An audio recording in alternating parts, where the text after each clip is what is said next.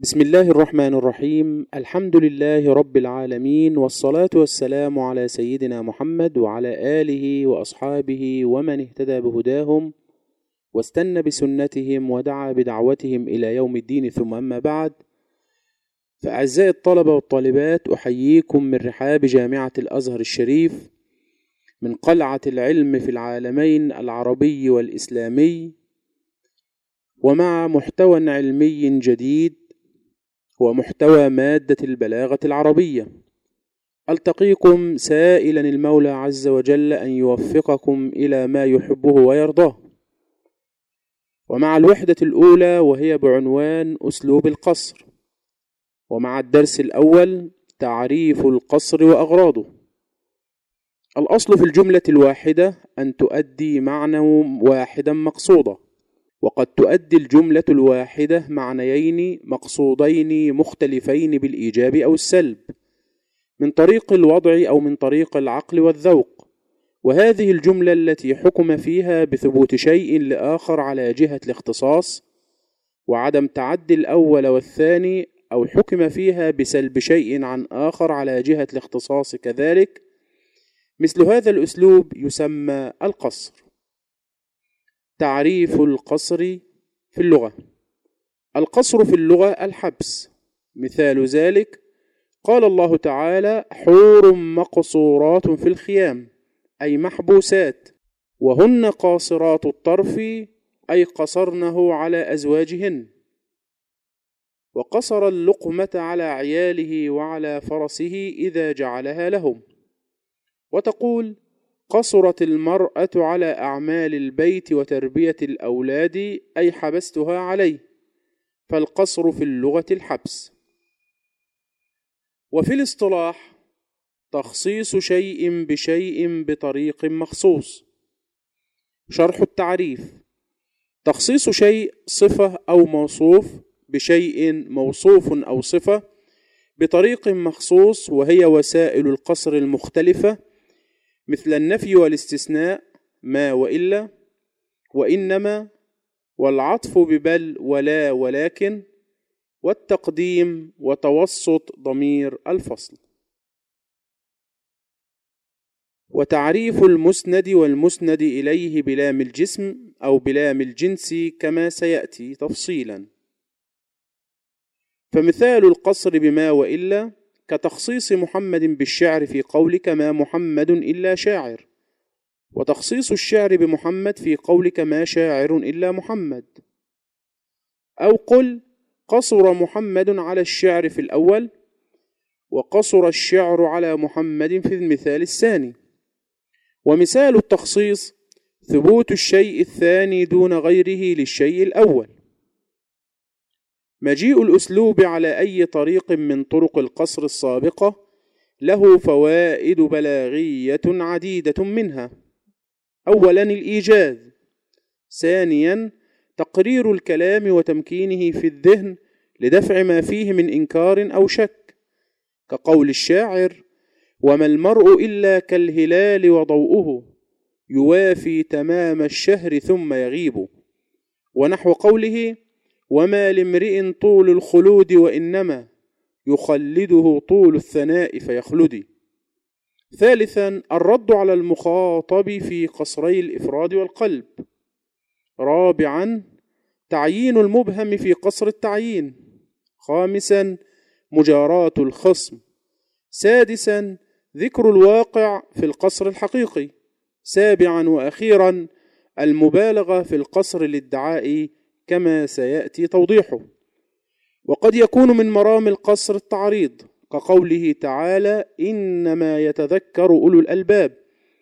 إذ ليس الغرض من الآية الكريمة أن يعلم السامعون ظاهر معناها ولكنها تعريض بالمشركين الذين في حكم من لا عقل له. بهذا أعزائي نكون قد انتهينا من الدرس الأول وإلى لقاء جديد والسلام عليكم ورحمة الله وبركاته. الدرس الثاني من طرق القصر النفي والاستثناء. طرق القصر اجمالا. للقصر طرق كثيرة أشهرها في الاستعمال أربعة وهي اجمالا. اولا القصر بالنفي والاستثناء نحو ما شوقي إلا شاعر أو ما شاعر إلا شوقي ثانيا القصر بإنما نحو قوله إنما يخشى الله من عباده العلماء. وكقوله إنما يشتري المحامد حر طاب نفسا لهن بالأثمان. ثالثا القصر بالعطف بلا وبل ولكن. نحو الأرض متحركة لا ثابتة. وكقول الشاعر عمر الفتى ذكره لا طول مدته. وموته خزيه لا يومه الداني. وكقوله ما نال في دنياه وإن بغية لكن أخو حزم يجد ويعمل. رابعا القصر بتقديم ما حقه التأخير.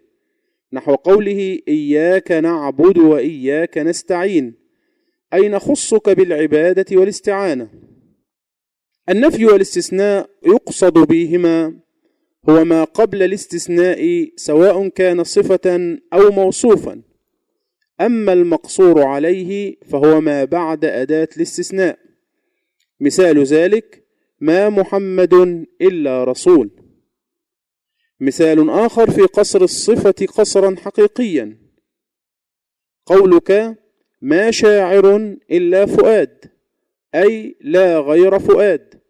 وفي قصر الموصوف قولك ما فؤاد إلا شاعر أي لا غير شاعر. وإليك مثال في قصر الصفة قصرا إضافيا. مثل قولك ما شاعر إلا فؤاد أي لا توفيق. فإن كان الخطاب مع من اعتقد أن الشاعر توفيق لا فؤاد كان قصر قلب. وإن كان مع من اعتقد أن الشاعر توفيق وفؤاد كان قصر إفراد. وإن كان مع من تردد بينهما كان قصر تعيين وهكذا يقال في قصر الموصوف. ثم تأمل مع ما سبق قول الحق سبحانه قل لا أقول لكم عندي خزائن الله ولا أعلم الغيب ولا أقول لكم إني ملك. إن أتبع إلا ما يوحى إلي قل هل يستوي الأعمى والبصير؟ تغد هذا القول الكريم. قد قصر الاتباع على الوحي لا يتجاوزه إلى غيره فهو قصر حقيقي. وقد أوثر التعبير بالنفي والاستثناء إذ المخاطبون ينكرون ذلك ويدفعونه فهم يعتقدون أنه شاعر أو ساحر أو كاهن لا يقرون بالوحي بل يقولون أساطير الأولين اكتتبها فهي تملى عليه بكرة وأصيلة. فلما كان المشركون منكرين أن يكون الرسول عليه الصلاة والسلام متبعا لوحي يوحى إليه ويجحدون ذلك ويدفعونه جاء القصر بإن وإلا ليبدد هذا الإنكار ويدفع ذلك الجحود.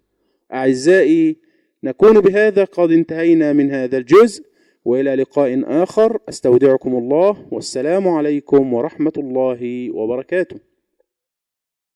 الدرس الثالث باقي طرق القصر. ثانيا القصر بإنما. الطريقة الثانية.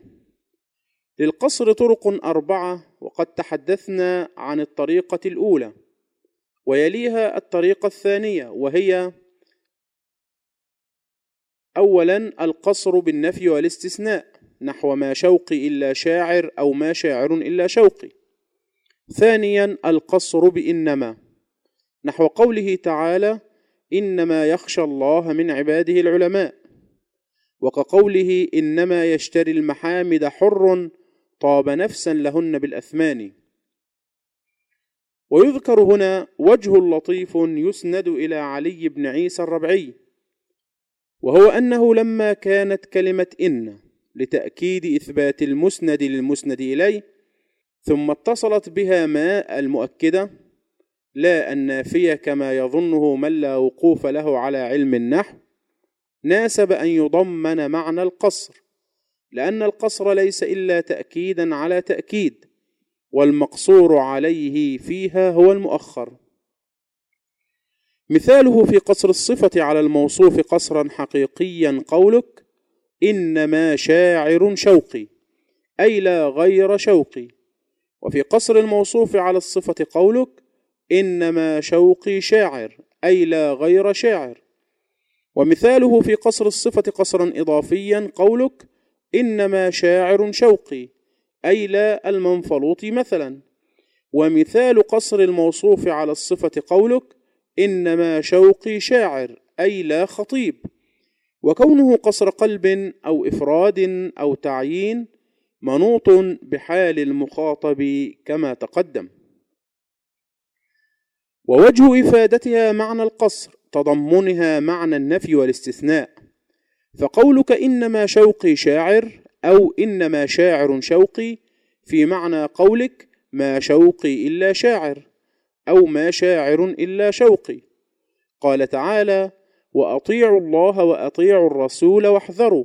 فإن توليتم فاعلموا أنما على رسولنا البلاغ المبين. أي لا يجب على رسولنا إلا البلاغ المبين. شرح المثال السابق في الآية الكريمة. المقصور بالأداة إنما قال وإنما تفيد القصر كما تفيده إنما لأن أصلها أن المؤكدة ثم ما المؤكدة كما في إنما. وهو الوجوب على الرسول في الآية الكريمة وهو هنا صفة والمقصور عليه هو البلاغ المبين وهو هنا موصوف فهو من قصر صفة على موصوف أي صفة أي صفة تكليف الرسول مقصورة على موصوف وهو تبليغه ما أمره الله بتبليغه بلاغا مبينا. وهذا القصر هو من قبيل القصر الإضافي إذ الكلام حول مسؤولية الرسول صلى الله عليه وسلم تجاه قومه في موضوع رسالته ولا يدخل في هذه الدائرة الخاصة ما يجب على الرسول من واجبات أخرى. تجاه ربه وتجاه أصحاب الحقوق وواجبات أخرى غير ذلك. ونقول في قصر الموصوف على الصفة إنما الله إله واحد وهو قصر إضافي. ونقول في قصر الصفة على الموصوف إنما الإله الله وهو قصر حقيقي. ثالثا العطف بلا وبل ولكن. طريق العطف يصرح فيه بكل من المثبت والمنفي ولذا كان أقوى طرق القصر وآكدها لأن غيره من الطرق لا يصرح فيها بالنفي بل يفهم ضمنا كما سنرى. وعلى الرغم من أن فائدة التأكيد أقوى في هذا الطريق فإن مزية الإيجاز فيه تتضاءل. للتصريح فيه بالإثبات والنفي معا والمقصور عليه في العطف بلا هو المقابل لما بعدها وفي المعطوف ببل ولكن هو ما بعدها. مثال العطف بلا في قصر الصفة قصرا حقيقيا قولك زهير شاعر لا غير زهير والمقصور عليه زهير. ومثاله في قصر الموصوف زهير شاعر لا غير شاعر والمقصور عليه شاعر لأن كلا منهما هو المقابل لما بعد لا. ومثاله في قصر الصفة قصرا إضافيا قولك زهير شاعر لا سحبان. ومثاله في قصر الموصوف قولك زهير شاعر لا خطيب. والمقصور عليه في الأول زهير وفي الثاني شاعر لأنهما المقابلان لما بعد لا. ويبدو لك من الأمثلة أن المدار في كون هذا النوع من القصر حقيقيا أو إضافيا على المعطوف فإن كان عاما كما في المثالين الأولين فالقصر حقيقي وإن كان خاصا كما في المثالين الآخرين فهو إضافي. رابعا تقديم ما حقه التأخير وهو باب واسع من أبواب البلاغة. تكمن وراءه العديد من المزايا والأسرار البلاغية كتقديم الخبر على المبتدأ وتقديم المعمول على العامل والمقصور عليه في هذا النوع من القصر هو المقدم. مثال الأول من قصر الموصوف قولك مصري أنا أي لا غير مصري إن كان القصر حقيقيا أو لا شامي إن كان القصر إضافيا. فتقديم الخبر على المبتدأ أفاد قصر الموصوف وهو ضمير المتكلم على الصفة وهي المصرية بحيث لا يتعداها إلى غيرها أصلا في القصر الحقيقي أو إلى الشامية في القصر الإضافي. بهذا نكون قد انتهينا من هذا الجزء وإلى لقاء آخر. أستودعكم الله والسلام عليكم ورحمة الله وبركاته. الدرس الرابع تقسيم القصر باعتبار الحقيقة والواقع. والمقصور عنه على وجهين الوجه الأول القصر الحقيقي وهو أن يكون جميع ما سوى المقصور عليه ويسمى عند البلاغيين قصرا حقيقيا وهو أن يختص المقصور بالمقصور عليه بحسب الحقيقة والواقع بألا يتعداه إلى غيره أصلا مثل قولنا لا إله إلا الله أي لا يوجد في الوجود كله معبود بحق سوى الله عز وجل القصر الحقيقي التحقيقي. وهذا القصر الحقيقي إذا كان مضمونه مطابقا للواقع سموه حقيقيا تحقيقيا أي صادقا مطابقا للواقع مثل قوله تعالى وعنده مفاتح الغيب لا يعلمها إلا هو ففي الآية طريقان من طرق القصر.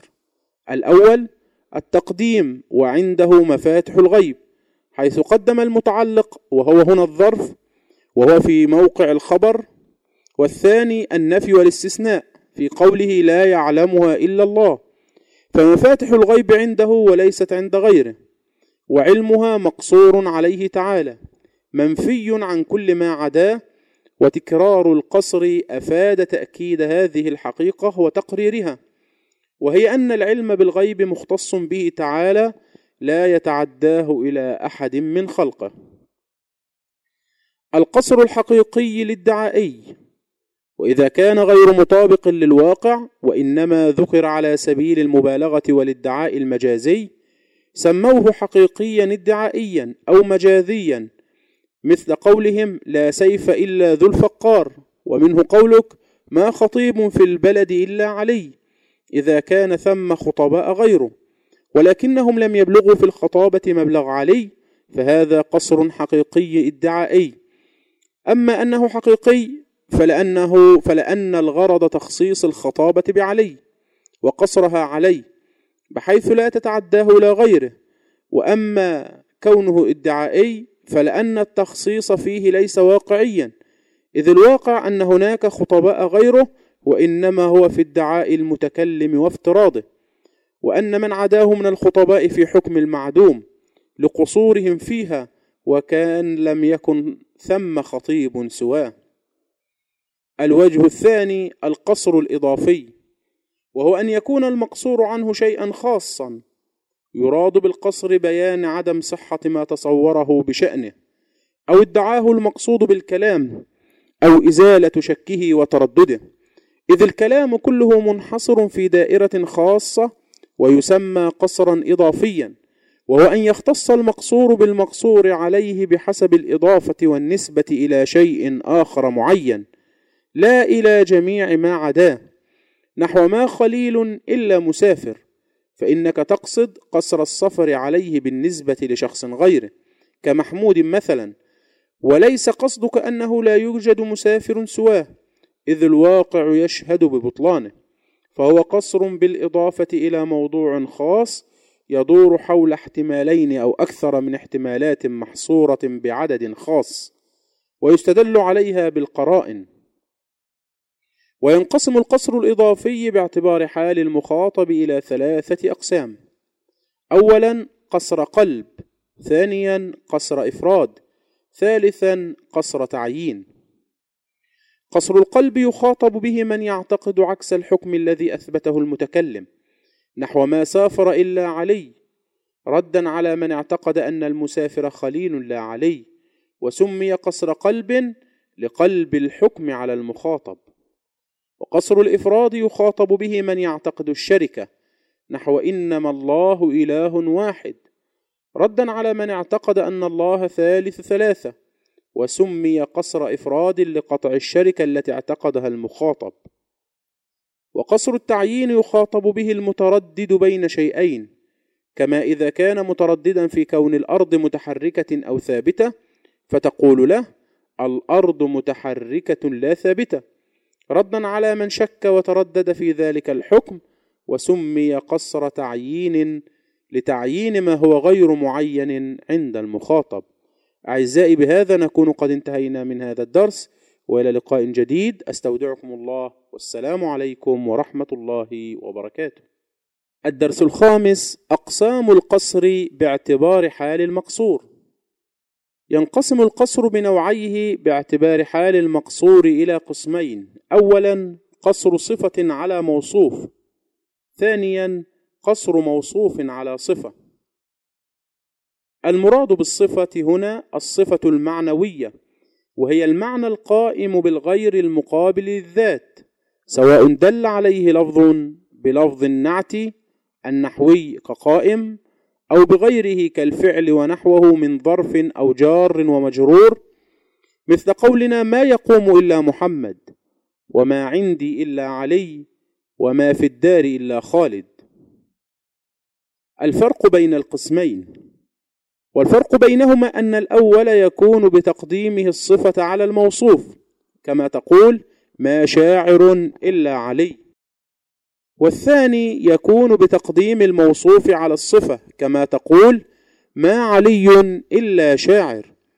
وهذا إن لم يكن القصر من طريق التقديم فإن كان منه اختلف الحال. ففي نحو مصري أنا قصر موصوف على صفة مع تأخير الموصوف.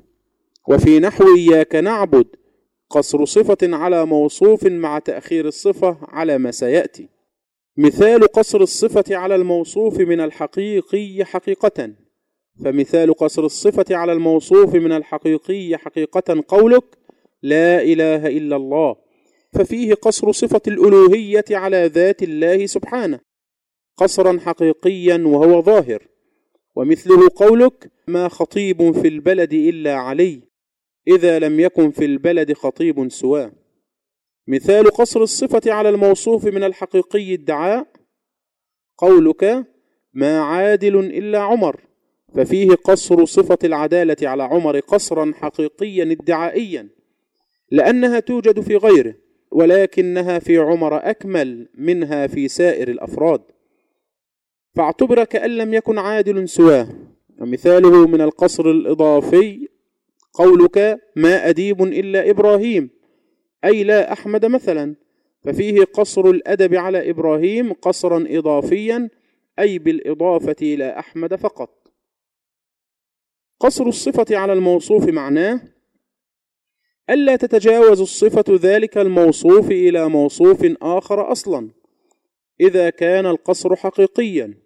أو إلى موصوف آخر إذا كان القصر إضافيا ولا يمنع هنا أن يتصف الموصوف المقصور عليه بصفات أخرى غير تلك الصفة المقصورة. مثل أن تقول الله هو الخالق فتقصر صفة الخلق على الله سبحانه وتعالى قصرا حقيقيا تحقيقيا. ومنه قوله تعالى إياك نعبد وإياك نستعين حيث قصرت صفة العبادة وكذلك صفة الاستعانة على الله قصرا حقيقيا تحقيقيا. مثال قصر الموصوف على الصفة قصرا حقيقيا. ومثال قصر الموصوف على الصفة قصرا حقيقيا قولك ما علي إلا تاجر. تريد قصره على صفة التجارة وألا صفة له غيرها. وهذا النوع من القصر لا يكاد يوجد لتعذر الإحاطة بصفات الشيء. حتى يمكن إثبات شيء منها ونفي ما عداه وحينئذ فالتعويل في مثل هذا النوع على قصد المبالغة بمعنى عدم الاعتداد بصفة غير الصفة المقصور عليها فيكون من قبيل القصر الحقيقي الإدعائي. ومثاله من القصر الإضافي قولك ما شوقي إلا شاعر أي إلا خطيب مثلا تريد قصره على صفة الشعر. بحيث لا يتجاوزها إلى الخطابة ويشترط في قصر الموصوف على الصفة إفرادا عدم تنافي الوصفين بالطبع حتى يتصور اجتماعهما لموصوف واحد في ذهن المخاطب. فلا يقال في قولك محمد أبيض لا أسود إنه قصر إفراد إذ لا يتصور أن يعتقد معتقد أن محمدا يتصف بالبياض والسواد معا. ومن الأمثلة على قصر الموصوف على الصفة قوله تعالى إن الله يسمع من يشاء وما أنت بمسمع من في القبور إن أنت إلا نذير. حيث قصر الرسول صلى الله عليه وسلم على صفة الإنذار لا يتجاوزها إلى غيرها ولا يمكن أن يملك تحويل القلوب المشركة عما هي عليه من العناد والمكابرة. بهذا نكون قد انتهينا من هذا الدرس.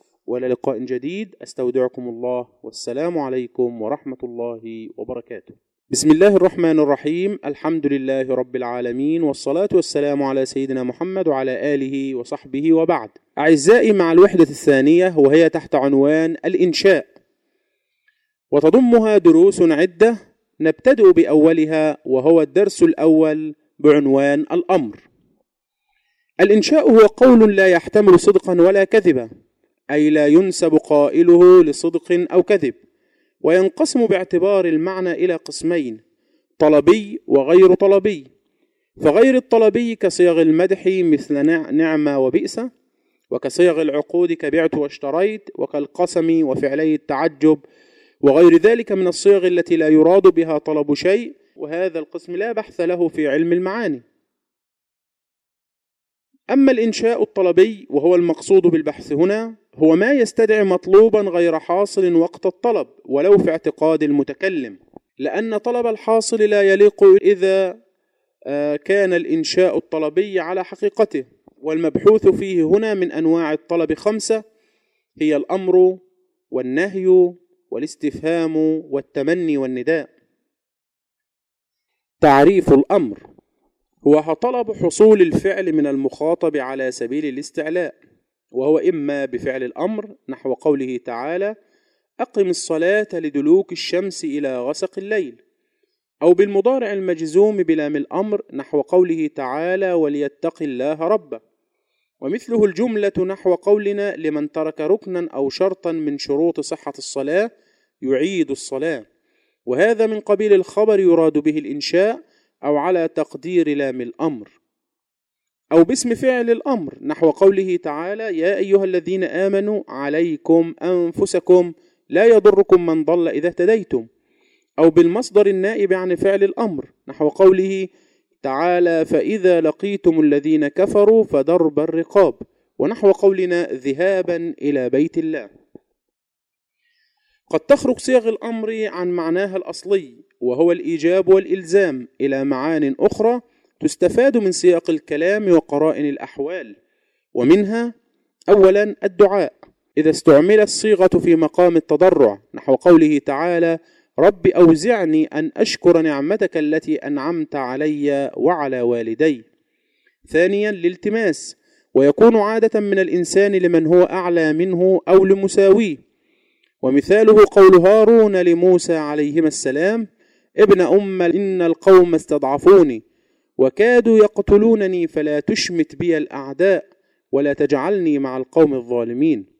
ثالثا الإرشاد. نحو قوله تعالى يا أيها الذين آمنوا إذا تداينتم بدين إلى أجل مسمى فاكتبوه. رابعا التهديد.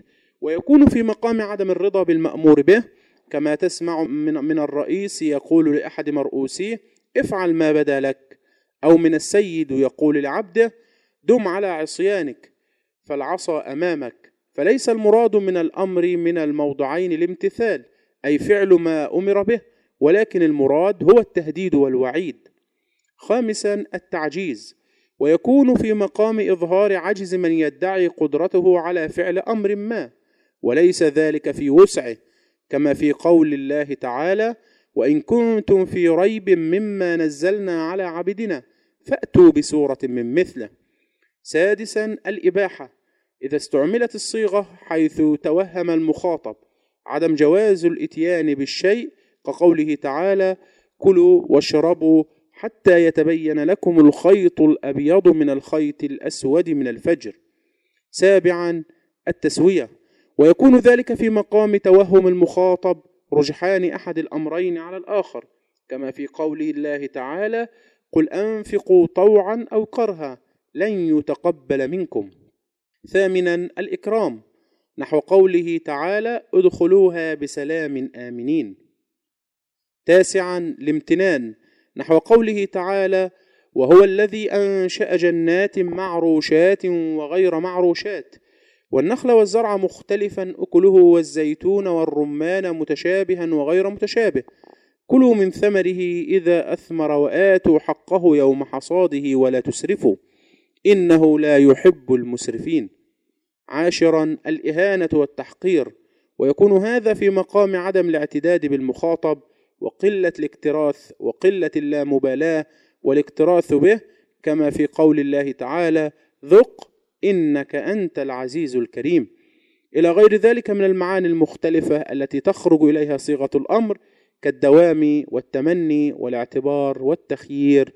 بهذا نكون أعزائي قد انتهينا من هذا الدرس وإلى لقاء جديد. أستودعكم الله والسلام عليكم ورحمة الله وبركاته. الدرس الثاني النهي. النهي معناه هو التمثيل عليه. النهي هو طلب الكف عن الشيء على وجه الاستعلاء مع الإلزام. وله صيغة واحدة هي المضارع المقرون بلا الناهية. كقوله تعالى ولا تفسدوا في الأرض بعد إصلاحها. وكقوله سبحانه ولا تجسسوا ولا يغتب بعضكم بعضا. قد تخرج هذه الصيغة عن صيغة النهي عن أصل معناها إلى معان أخرى تستفاد من سياق الكلام وقرائن الأحوال. ومن هذه المعاني أولا الدعاء. وذلك عندما تكون تلك الصيغة صادرة من الأدنى إلى الأعلى كما في قوله تعالى ربنا لا تؤاخذنا إن نسينا أو أخطأنا. ربنا ولا تحمل علينا إصرا كما حملته على الذين من قبلنا.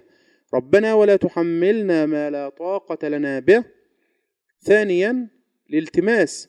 وذلك إذا كان النهي من المساوي والند بدون استعلاء ولا خضوع ولا تذلل. كقولك لنظيرك لا تفعل هذا.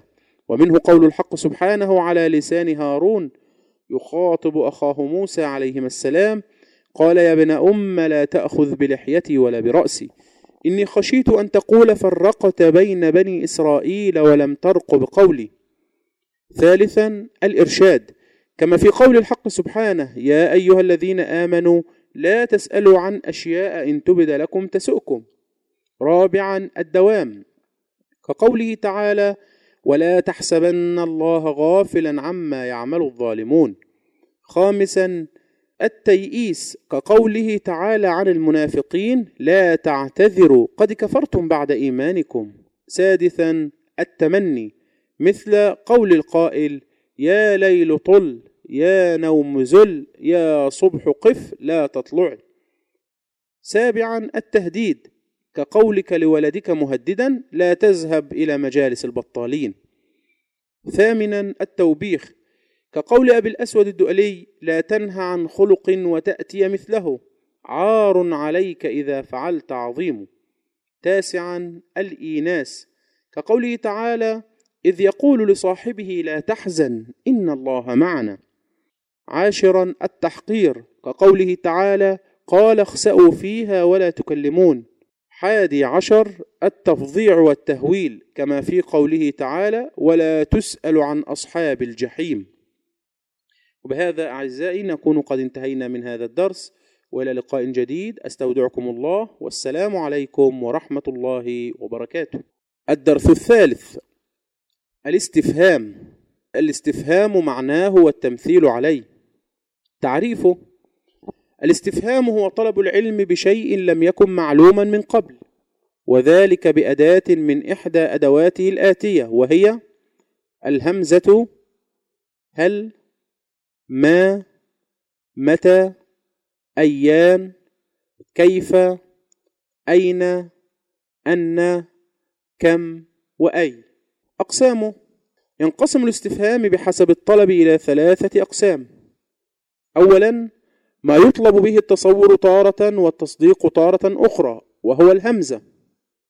ثانيا ما يطلب به التصديق وهو إدراك النسبة فقط وهو هل. ثالثا ما يطلب به التصور وهو إدراك المفرد فقط وهو بقية ألفاظ الاستفهام. المعاني الأخرى التي يخرج إليها الاستفهام. كثيرا ما يخرج الاستفهام عن إرادة طلب الفهم والإعلام إلى معان أخرى يشار إليها ويستدل عليها من قرائن الحال أو قرائن المقال ومن هذه المعاني الأمر. كمن إذا قدم طعاما مثلا قال أتأكل؟ أو ألا تأكل؟ وإذا أراد أن يأمره بالصلاة وقد حان وقتها قال له أتصلي أو ألا تصلي وهكذا. ثانيا النهي. كقوله تعالى أتخشونهم؟ فالله أحق أن تخشوه إن كنتم مؤمنين. والآية الكريمة تحث على قتال أمة الكفر أي لا تخشوهم لأن الله ناصركم عليهم. ثالثا النفي كقوله تعالى هل جزاء الإحسان إلا الإحسان؟ رابعا الإنكار وقد يكون هذا الإنكار توبيخيا قد يكون تكذيبيا. فالأول إنكار وتوبيخ على أمر قد وقع في الماضي بمعنى ما كان ينبغي أن يقع أو على أمر يخشى المستفهم أن يقع في المستقبل بمعنى ينبغي ألا يكون. فالإنكار أو النفي في التوبيخي موجه إلى الانبغاء والمعنى ما كان ينبغي في الماضي وينبغي ألا يكون في المستقبل.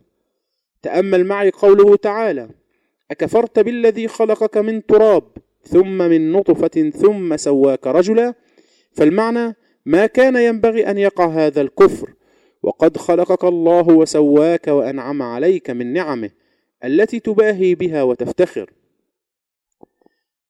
خامسا التشويق وذلك عندما يقصد المتكلم إلى ترغيب المخاطب واستمالته كما في الآيات الكريمة يا أيها الذين آمنوا هل أدلكم على تجارة تنجيكم من عذاب أليم؟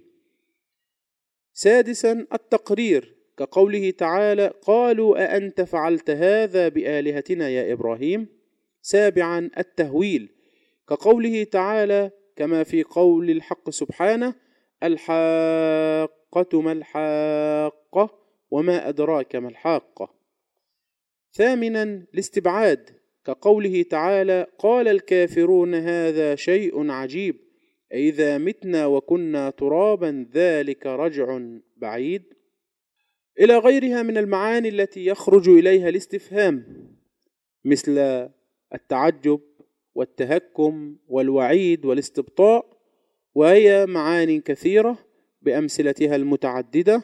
فلتراجع أسأل الله أن ييسر لكم أموركم.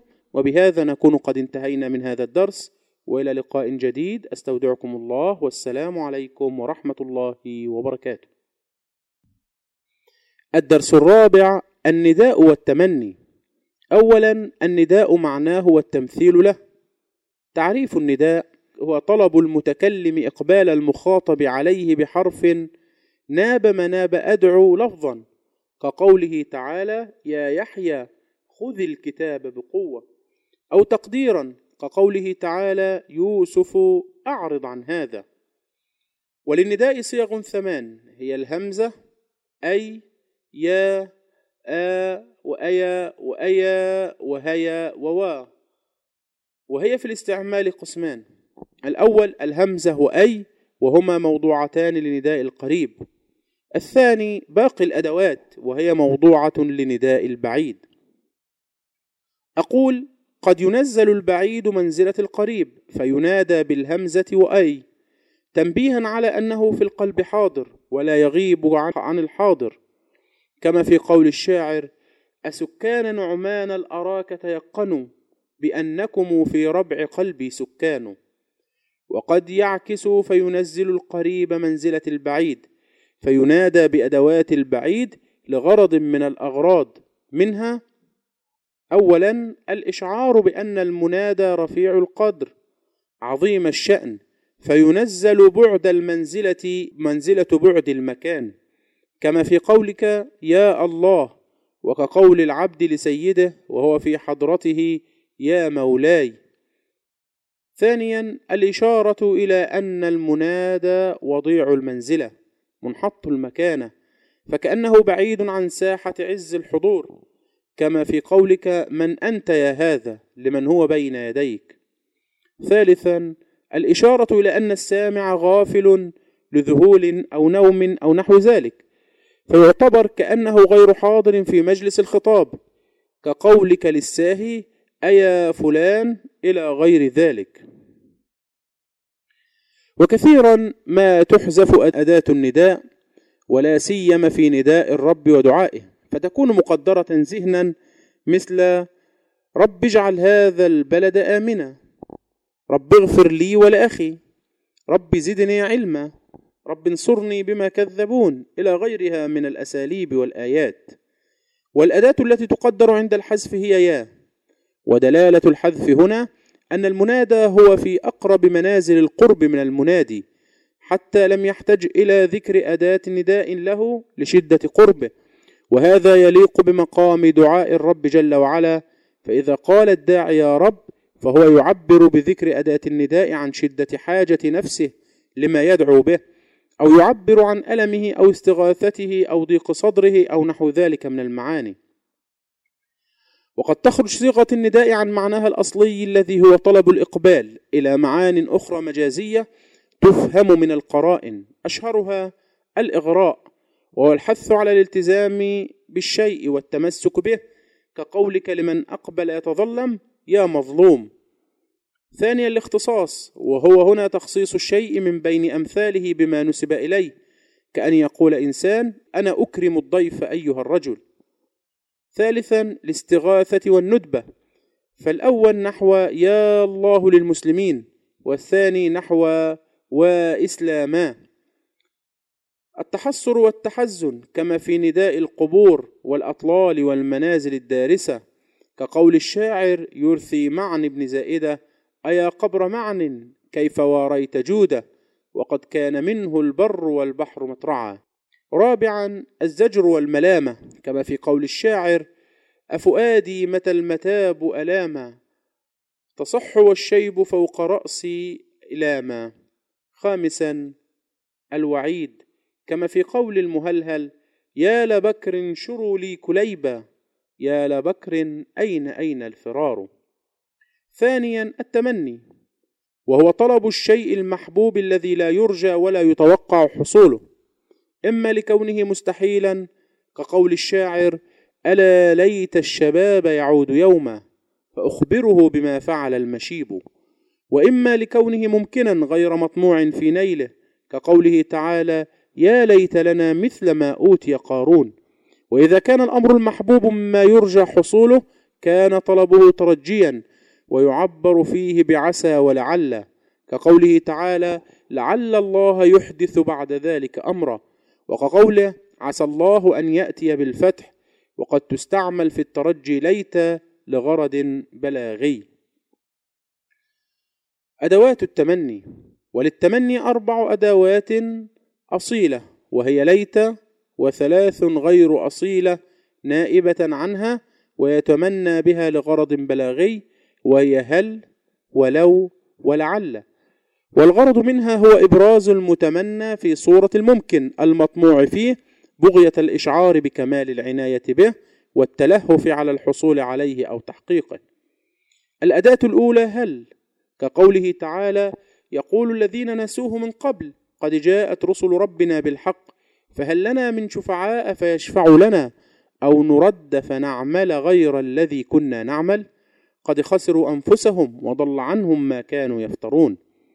الأداة الثانية لو كتمني من أضلهم المجرمون وهم يعذبون في الجحيم أن يرجعوا إلى الدنيا ليؤمنوا لكنهم يعلمون أن هذا المطلب ميؤوس من تحقيقه.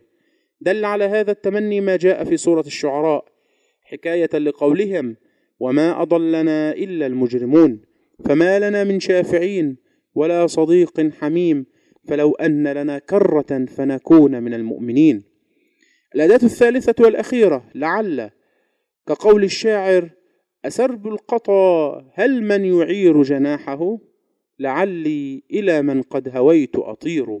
بهذا نكون قد انتهينا من هذا الدرس وإلى لقاء جديد. والسلام عليكم ورحمة الله وبركاته. بسم الله الرحمن الرحيم. الحمد لله وكفى والصلاة والسلام على عباده الذين اصطفى وبعد. أعزائي الدارسين والدارسات أحييكم بتحية الإسلام. ومع الوحدة الثالثة وهي بعنوان الفصل والوصل. ومع الدرس الأول والذي يأتي تحت عنوان تعريف الفصل والوصل ودقته والوصل بين المفردات. أقول العلم بمواقع الجمل والوقوف على ما ينبغي أن يصنع فيها من العطف والاستئناف والتهدي إلى كيفية إيقاع حروف العطف في مواقعها أو تركها عند عدم الحاجة إليها صعب المسلك. لا يوفق للصواب فيه إلا من أوتي قسطا موفورا من البلاغة وطبع على إدراك محاسنها ورزق حظا من المعرفة في ذوق الكلام. وذلك لغموض هذا الباب ودقة مسلكه وعظيم خطره. وكثير فائدته فالكلام يتفاوت بالفصل والوصل تفاوتا كبيرا ارتقاء أو نزولا من المراتب البلاغية. ويتفاضل في هذا المجال أيضا الكتاب والشعراء والخطباء والمحدثون لدرجة أنهم جعلوه حدا للبلاغة. فقد سئل عنها بعض البلغاء فقال هي معرفة الفصل والوصل. تعريف الوصل والفصل الوصل هو عطف جملة على أخرى بالواو. أما الفصل فهو ترك هذا العطف بين الجملتين والمجيء بها منثورة تستأنف واحدة منها بعد الأخرى. فالجملة الثانية تأتي في الأساليب البليغة مفصولة غالبا وموصولة أحيانا. فمن الفصل قوله تعالى ولا تستوي الحسنة ولا السيئة ادفع بالتي هي أحسن. فجملة ادفع مفصولة عما قبلها. ولو قيل وادفع بالتي هي أحسن لما كان بليغا. ومن الوصل قوله تعالى يا أيها الذين آمنوا اتقوا الله وكونوا مع الصادقين. فقد عطف جملة وكونوا على ما قبلها. ولو قلت اتقوا الله كونوا مع الصادقين لما كان بليغا. فكل من الفصل والوصل يجاء به لأسباب بلاغية. ومن هنا يعلم أن الوصل جمع وربط بين جملتين بالواو خاصة. لصلة بينهما في الصورة والمعنى أو لدفع اللبس.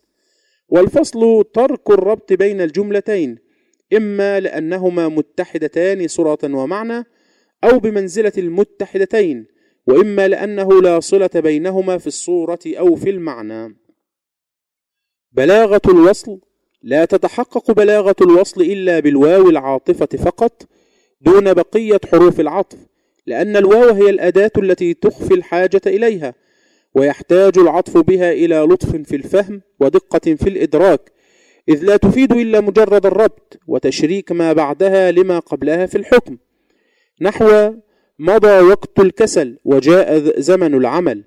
وقم واسع في الخير فالربط بها يتطلب مناسبة فكرية بين المعطوف والمعطوف عليه بها تسوغ عند البلغاء هذا العطف. فلا بد من ملاحظة هذه الصفات لدى العطف بالواو حتى يكون العطف مستقيما نحويا وبلاغيا. ما قد يراه النحوي جائزا بحسب القواعد النحوية قد لا يراه البلاغي جائزا إذا نظر إلى المعاني. بخلاف العطف بغير الواو فيفيد مع التشريك معاني أخرى كالترتيب مع التعقيب في الفاء وكالترتيب مع التراخي في ثم وهكذا باقي حروف العطف التي إذا عطف بواحد منها ظهرت الفائدة ولا يقع اشتباه في استعماله. وشرط العطف بالواو أن يكون بين الجملتين جامع كالموافقة في نحو يقرأ ويكتب وكالمضادات في نحو يضحك ويبكي. وإنما كانت المضادة في حكم الموافقة لأن الذهن يتصور أحد الضدين عند تصور الآخر. فالعلم يخطر على البال عند ذكر الجهل كما تخطر الكتابة عند ذكر القراءة. والجامع يجب أن يكون باعتبار المسند إليه والمسند جميعا. فلا يقال خليل قادم والبعير ذاهب لعدم الجامع بين المسند إليهما كما لا يقال سعيد عالم وخليل قصير لعدم الجامع بين المسندين.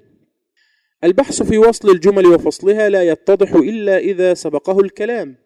على وصل المفردات وفصلها وبيان هذا أن عطف مفرد على آخر يستفاد منه مشاركة الثاني للأول في إعرابه من رفع ونصب وجر ولكن الأكثر في الصفات ألا يعطف بعضها على بعض نحو جاء محمد العاقل الفاضل الكريم.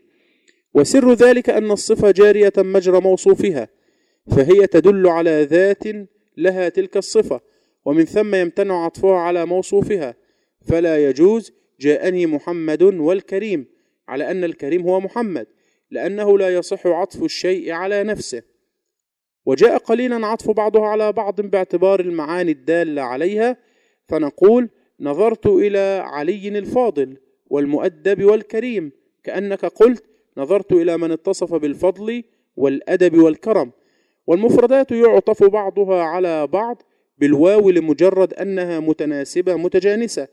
كما في قوله تعالى قل إن صلاتي ونسكي ومحياي ومماتي لله رب العالمين باعتبار أن الصلاة والنسك والمحيا والممات أسماء متناسبة. الصفات لا يعطف بعضها على بعض إلا إذا كانت متضادة كما في قول الله تعالى هو الأول والآخر والظاهر والباطن وهو بكل شيء عليم أما إذا كانت غير متضادة فإنها تذكر بدون العطف كما في قوله عز وجل هو الله الذي لا إله إلا هو الملك القدوس السلام المؤمن المهيمن العزيز الجبار المتكبر سبحان الله عما يشركون هو الله الخالق البارئ المصور له الأسماء الحسنى. بهذا أعزائي نكون قد انتهينا من هذا الدرس. وإلى لقاء جديد أستودعكم الله والسلام عليكم ورحمة الله وبركاته. الدرس الثاني مواضع الفصل بين الجمل. الجمل على نوعين، جمل لها محل من الإعراب وجمل لا محل لها من الإعراب. كما عرفنا أن الجمل التي لها محل من الإعراب حكمها حكم المفرد لأنها تقع موقعه وتأخذ حكمه الإعرابي فالعطف عليها يكون بمنزلة العطف على المفرد. ففي قول الله تعالى مثلا من ذا الذي يقرض الله قرضا حسنا فيضاعفه له أضعافا كثيرة والله يقبض ويبسط وإليه ترجعون. نرى أن جملة يقبض وقعت خبرا للفظ الجلالة وجملة ويبسط عطفت عليها بالواو. لأن القصد مجرد إشراك الثانية للأولى في الحكم الإعرابي وهو وقوعها خبرا للمبتدأ وبين الجملتين تناسب إذ المسند إليه في كل منهما واحد وهو الله عز وجل وبين المسندين أيضا يقبض ويبسط تضاد فهما متناسبان. وسر بلاغة الوصل في هذا الموطن أن الآية الكريمة تصور عظمة القادر سبحانه وأنه بيده الأمر وإليه المرجع فالجمع بين القبض والبسط مما يحقق ذلك. ولو ترك العطف فقيل في غير القرآن والله يقبض يبسط بدون الواو. لكان ذلك موهما أن قولنا يبسط رجوعا عن قولنا يقبض وإبطال له وبالطبع ليس الأمر كذلك. أما إذا لم يقصد تشريك الجملة الثانية للأولى في الحكم الإعرابي فإنه يتعين فصلهما لأن الوصل حينئذ يوهم خلاف المراد. خلاصة القول أن الجمل التي لها محل من الإعراب إذا قصد إشراكها في الحكم الإعرابي وصلت وقد ترد نادرا بلا وصل وإذا لم يقصد التشريك وجب فصلها. لأن الوصل حينئذ يوهم خلاف المراد. وهذا الحكم يختص كما هو واضح بالجمل التي لها محل من الإعراب. ثم هي بعد ذلك تخضع لأحكام فصل ووصل الجمل التي ليس لها محل من الإعراب. الأحوال التي يجب الفصل في كل موضع منها بين الجمل. الأصل في الجمل المتناسقة المتتالية أن تعطف بالواو أو أن تعطف بالواو. تنظيما لللفظ فأحيانا تتقارب الجمل في معناها تقاربا تاما حتى تكون الجملة الثانية كأنها الجملة الأولى. وقد تنقطع الصلة بينهما إما لاختلافهما في الصورة كأن تكون إحدى الجملتين إنشائية والأخرى خبرية وإما لتباعد معناهما. بحيث لا يكون بين المعنيين مناسبة. وفي هذه الأحوال يجب الفصل في كل موضع من المواضع الخمسة الآتية وبيانها على النحو التالي. الموضع الأول أن يكون بين الجملتين كمال انقطاع بحيث لا يصح الربط بينهما لكن ذلك مشروط بألا يكون في الفصل إيهام خلاف المراد. وإنما وجب الفصل في هذه الحالة لأن العطف بالواو يقتضي المناسبة بين الجملتين ولا مناسبة فيما بينهما كمال انقطاع. الموضع الثاني أن يكون بين الجملتين كمال اتصال بحيث لا يصح التغاير بينهما وإنما وجب الفصل في هذه الحالة لأن العطف بالواو يقتضي المغايرة بين الجملتين ولا مغايرة بينهما فيما بينهما كمال اتصال. الموضع الثالث أن يكون بين الجملتين شبه كمال انقطاع. الموضع الرابع أن يكون بين الجملتين شبه كمال اتصال وإنما وجب الفصل في هاتين الحالتين لما ذكر في الحالتين الأوليتين لأن شبه الشيء يأخذ حكمه. الموضع الخامس أن يكون بين الجملتين توسط بين كمال الانقطاع وكمال الاتصال مع قيام المانع من الوصل وإليك تفصيل القول في المواضع الخمسة على الترتيب المذكور. الموضع الأول كمال الانقطاع بلا إيهام. كمال الانقطاع بين الجملتين بلا إيهام يتحقق في صورتين. الصورة الأولى أن تختلف الجملتان خبرا وإنشاء بأن تكون إحداهما خبرا لفظا ومعنى أو معنى فقط وتكون الأخرى إنشاء لفظا ومعنى أو معنى فقط. فالمدار في الاختلاف على المعنى. فمثال اختلافهما لفظا ومعنى والأولى هي الإنشاء قول الشاعر لا تسأل المرء عن خلائقه في وجهه شاهد من الخبر فقد فصلت الجملة الثانية عن الأولى لاختلافهما خبرا وإنشاء في اللفظ والمعنى كما ترى ومثله قول الشاعر وقال رائدهم أرسو نزاولها فحتف كل امرئ يجري بمقدار والرائد في الأصل هو من يتقدم القوم لطلب الماء أو الكلأ والمراد هنا في البيت الشجاع المقدام وأرسو أقيموا ونزاولها بالرفع يعني نحاولها ونعالجها.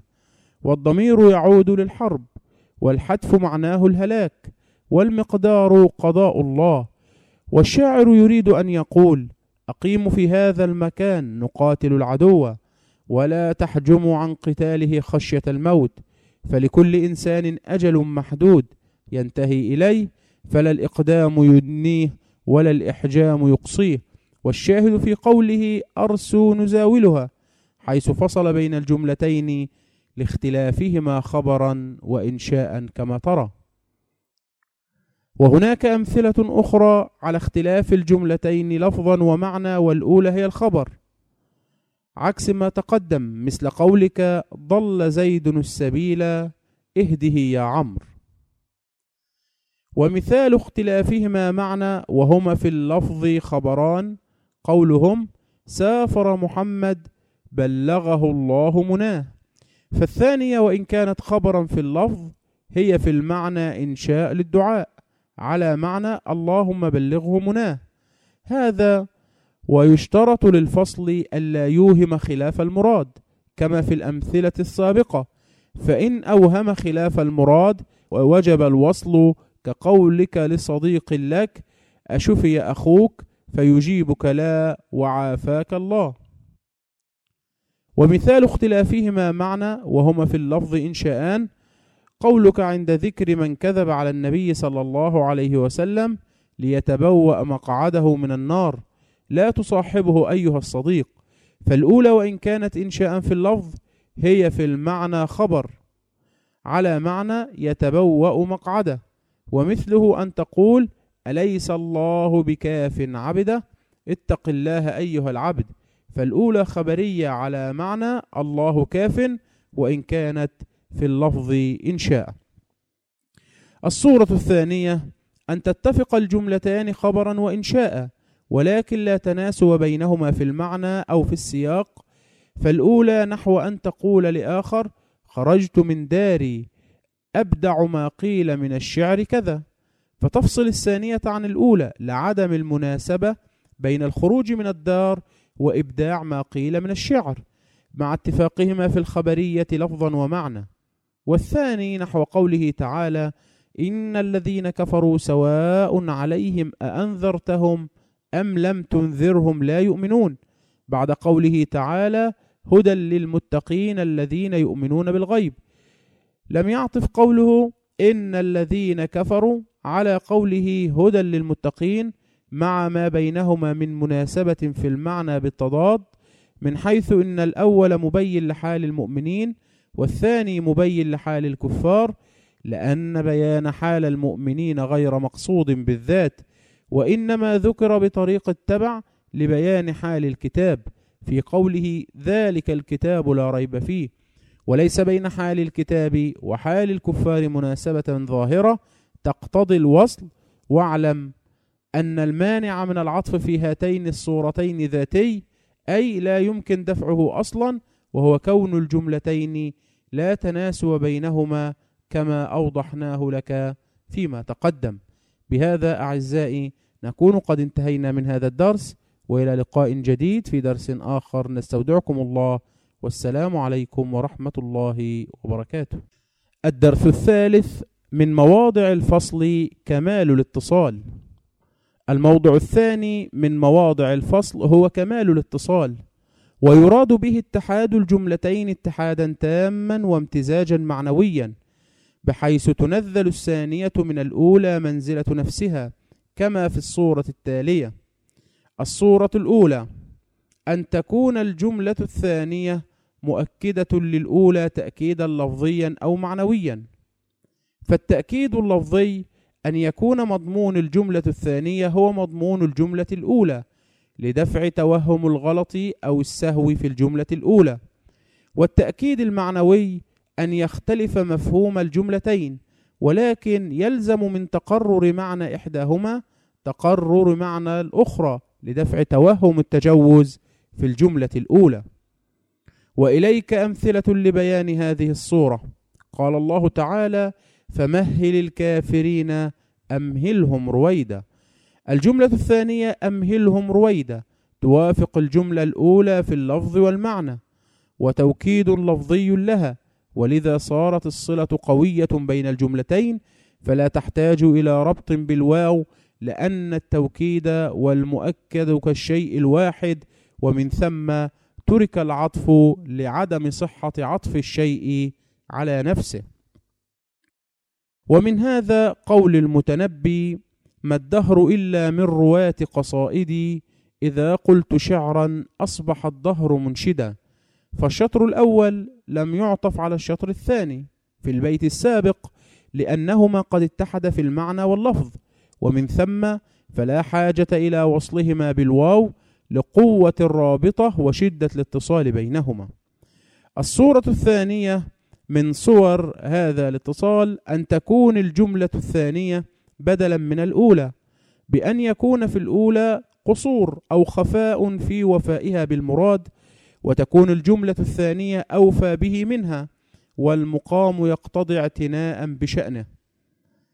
وللبدل كما هو معلوم أنواع ثلاثة بدل بعض وبدل اشتمال وبدل كل من كل بناء على اعتباره في الجمل.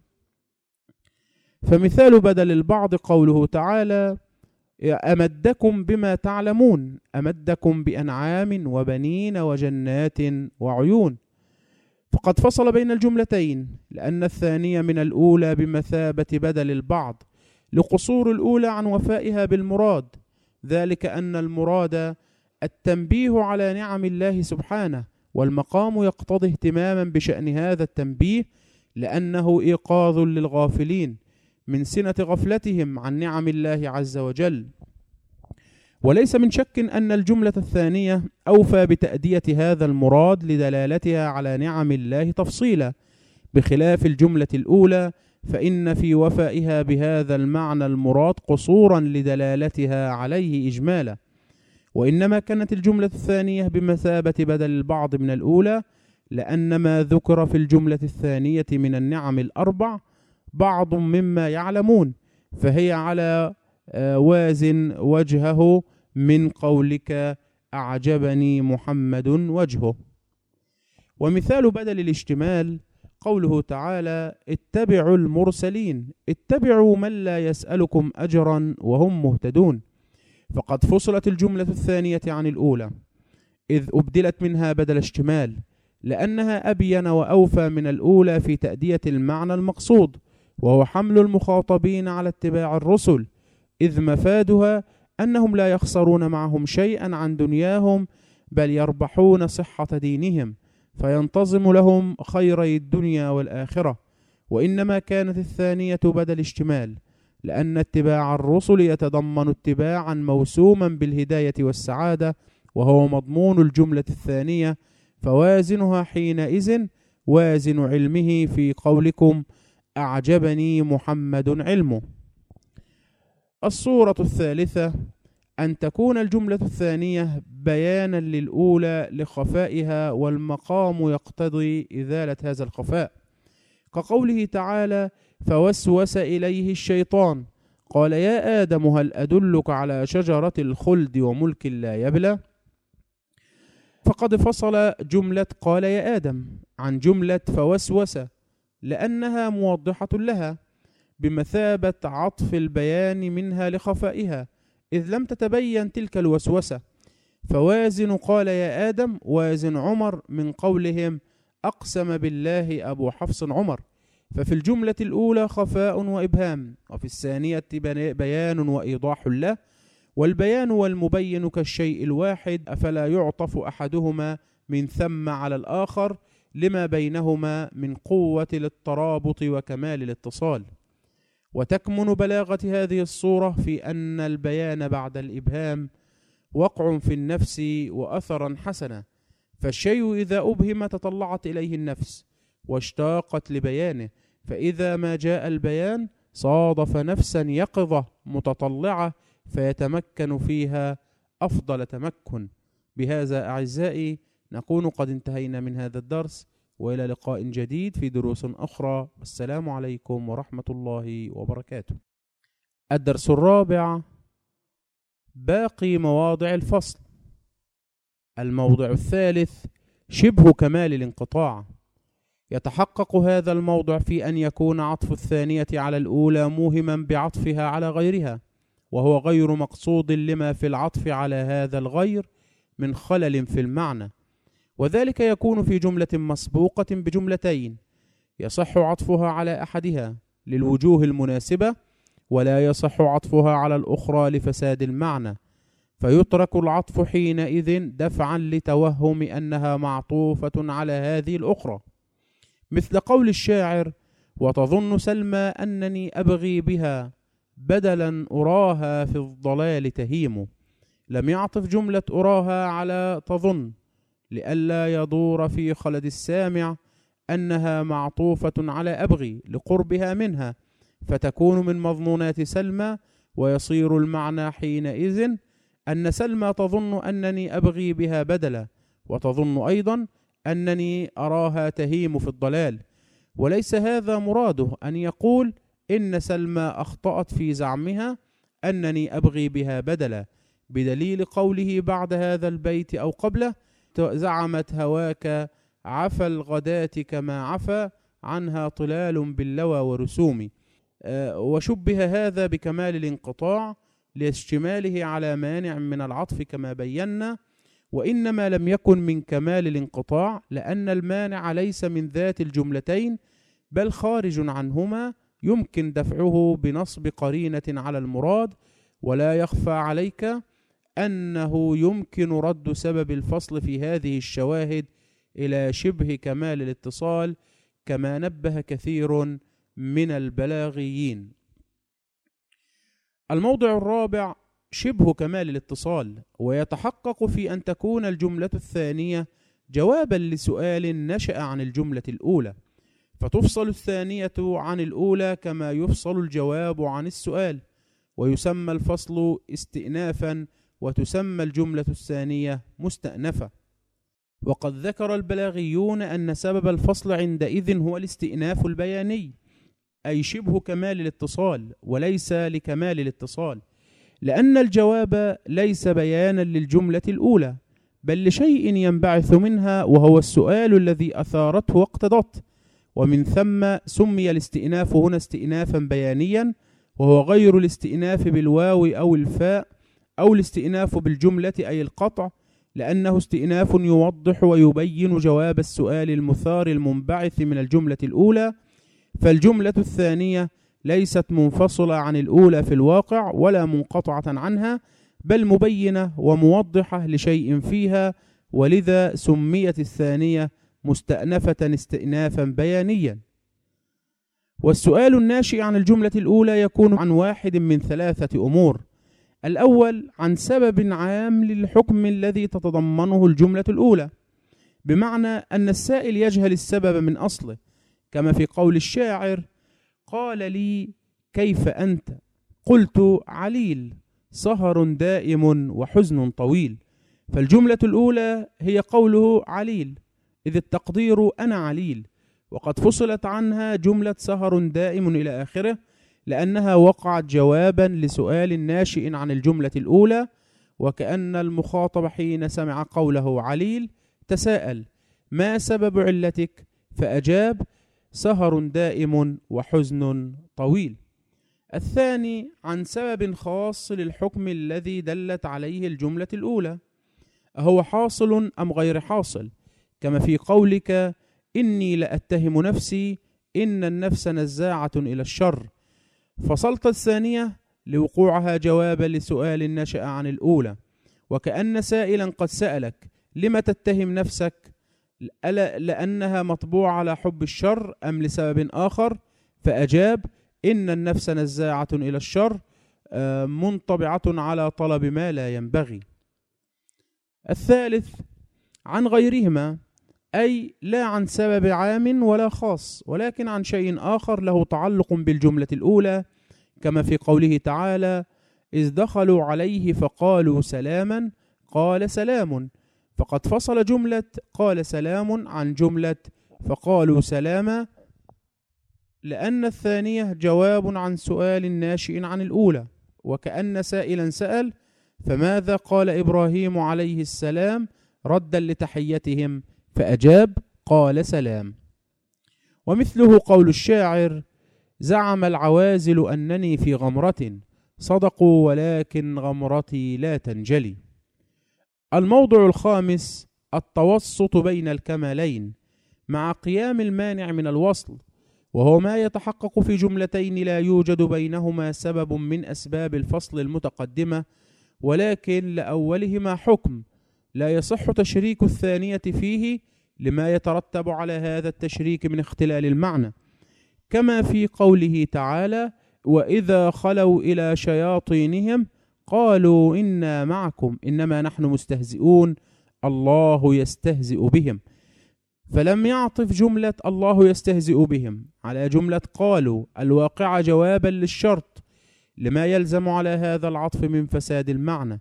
ذلك أن جملة قالوا مقيدة بالظرف الذي هو إذا والمعنى أنهم إنما يقولون ذلك وقت خلوهم بشياطينهم فحسب.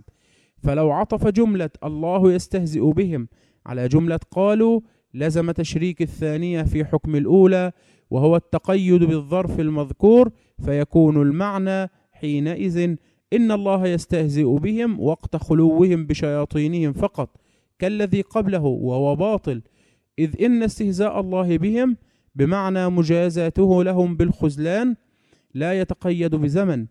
كذلك لم يعطف جملة الله يستهزئ بهم على جملة إنا معكم الواقع مفعولا لقالوا لما يلزم على هذا العطف من فساد المعنى كذلك. ذلك أن قوله إنا معكم مفعول قالوا فهو إذا من مقول قول المنافقين فلو عطف قوله الله يستهزئ بهم على قوله إنا معكم لزم تشريك الثانية في حكم الأولى وهو كونها مفعولا لقالوا فيلزم أن تكون جملة الله يستهزئ بهم من مقول المنافقين أيضا في حين أنها من مقول الله سبحانه فبطل إذن عطفها عليها لما يلزم عليه من الفساد. بهذا الأمر نصل وإياكم إلى ختام هذا الدرس وإلى لقاء جديد. والسلام عليكم ورحمة الله وبركاته. الدرس الخامس مواضع الوصل بين الجمل.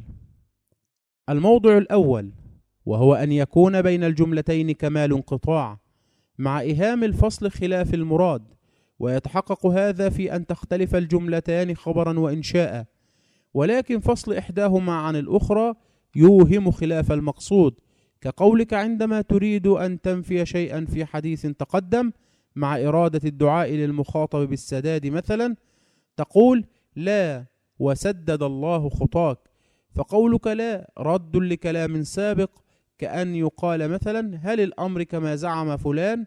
فتقول لا أي ليس الأمر كما زعم فهي جملة خبرية.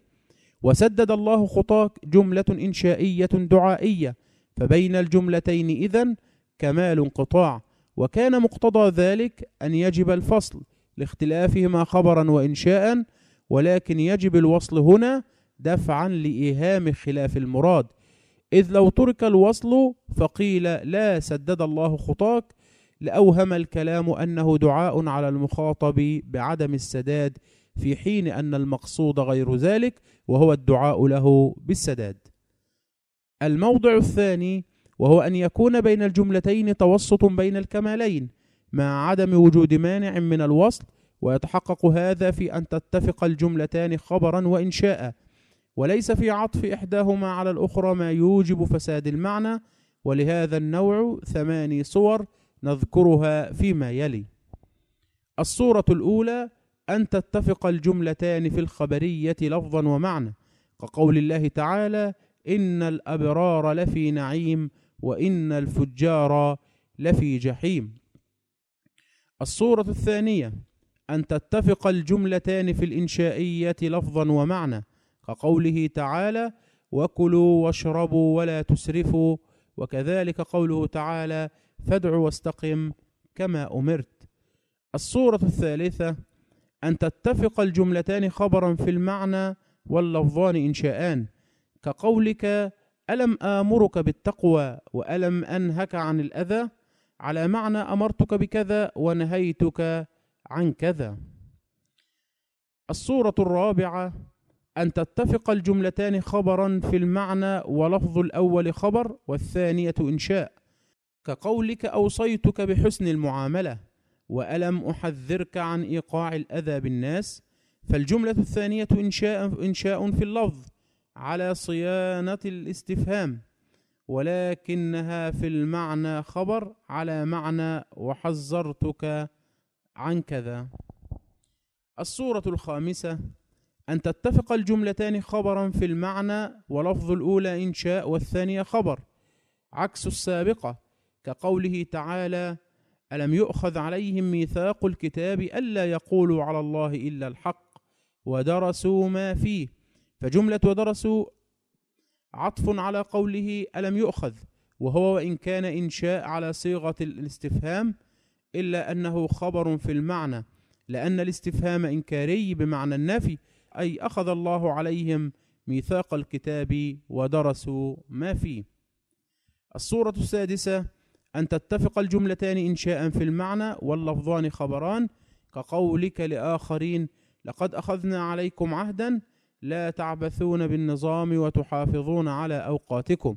فكلتا الجملتين إنشائية معنى أي لا تعبثوا بالنظام وحافظوا على أوقاتكم لأن أخذ العهد يقتضي الأمر والنهي فإذا وقع بعده خبر أول بالأمر والنهي كما هنا. الصورة السابعة أن تتفق الجملتان إنشاء في المعنى ولفظ الأولى إنشاء. والثانية خبر كما تقول قم الليل وتصوم النهار. فالجملة الثانية وإن كانت في اللفظ خبر وهي في المعنى إنشاء على صيغة النهي أي لا وصم النهار. الصورة الثامنة أن تتفق الجملتان إنشاء في المعنى ولفظ الأولى خبر والثانية إنشاء عكس السابقة كما تقول في المثال المتقدم لقد أخذنا عليك عهدا لا تعبثون بالنظام وحافظوا على أوقاتكم فالجملة الأولى وإن كانت في اللفظ خبرا هي في المعنى إنشاء على صيغة النهي أي لا تعبثوا بالنظام. الموضع الثالث وهو أن يكون للأولى حكم إعرابي وأريد تشريك الجملة الثانية فيه حيث لا مانع منه ككون الأولى خبر مبتدأ نحو محمد يعطي ويمنع أو حالا نحو قام محمد يخطب ويشعر. أو صفة نحو مررت برجل يشرب ويطرب أو مفعولا نحو ألم تعلم أني أحبك وأني أجلك أو غير ذلك من كل جملتين أريد تشريك الثانية منهما في حكم إعراب الأولى وحينئذ يجب عطف الثانية على الأولى ليدل العطف على التشريك المذكور. أعزائي بهذا نكون قد انتهينا من هذا الدرس. وإلى لقاء جديد. أستودعكم الله. والسلام عليكم ورحمة الله وبركاته. الدرس السادس الجامع بين الجملتين ومحسنات الوصل. الجامع بين الجملتين وأقسامه. الجامع بين الجملتين يجب أن يكون باعتبار المسند إليه في هذه والمسند إليه في هذه وباعتبار المسند فيهما معا كقولك يشعر زيد ويكتب ويعطي ويمنع وقولك زيد شاعر وعمر كاتب وزيد طويل وعمر قصير. إذا كان بينهما مناسبة كأن يكون أخوين أو نظيرين. أنواع الجامع. الجامع بين الشيئين عقلي ووهمي وخيالي وبيان ذلك على النحو التالي. أما العقلي فهو أن يكون بينهما اتحاد في التصور أو تماثل فإن العقل بتجريده المثلين عن التشخص في الخارج يرفع التعدد بينهما أو تضايف كما بين العلة والمعلول والسبب والمسبب والسفل والعلو والأقل والأكثر فإن العقل يأبى ألا يجتمع في الذهن. وأما الوهمي فهو أن يكون بين تصوريهما شبه تماثل. كلون بياض ولون صفرة فإن الوهم يبرزهما في معرض المثلين ولذلك حسن الجمع بين الثلاثة في قوله من البسيط ثلاثة تشرق الدنيا ببهجتها شمس الضحى وأبو إسحاق والقمر. أو تضاد كالبياض والسواد والهمس والجهارة والطيب والنتن والحلاوة والحموضة إلى غيرها. وكالمتصفات بذلك كالأسود والأبيض والمؤمن والكافر أو شبه تضاد كالسماء والأرض والسهل والجبل والأول والثاني فإن الوهم ينزل المتضادين والشبيهين بهما منزلة المتضايفين فيجمع بينهما في الذهن ولذلك نجد الضد أقرب خطورا بالبال مع الضد. وأما الخيالي فهو أن يكون بين تصورهما تقارب في الخيال سابق وأسبابه مختلفة.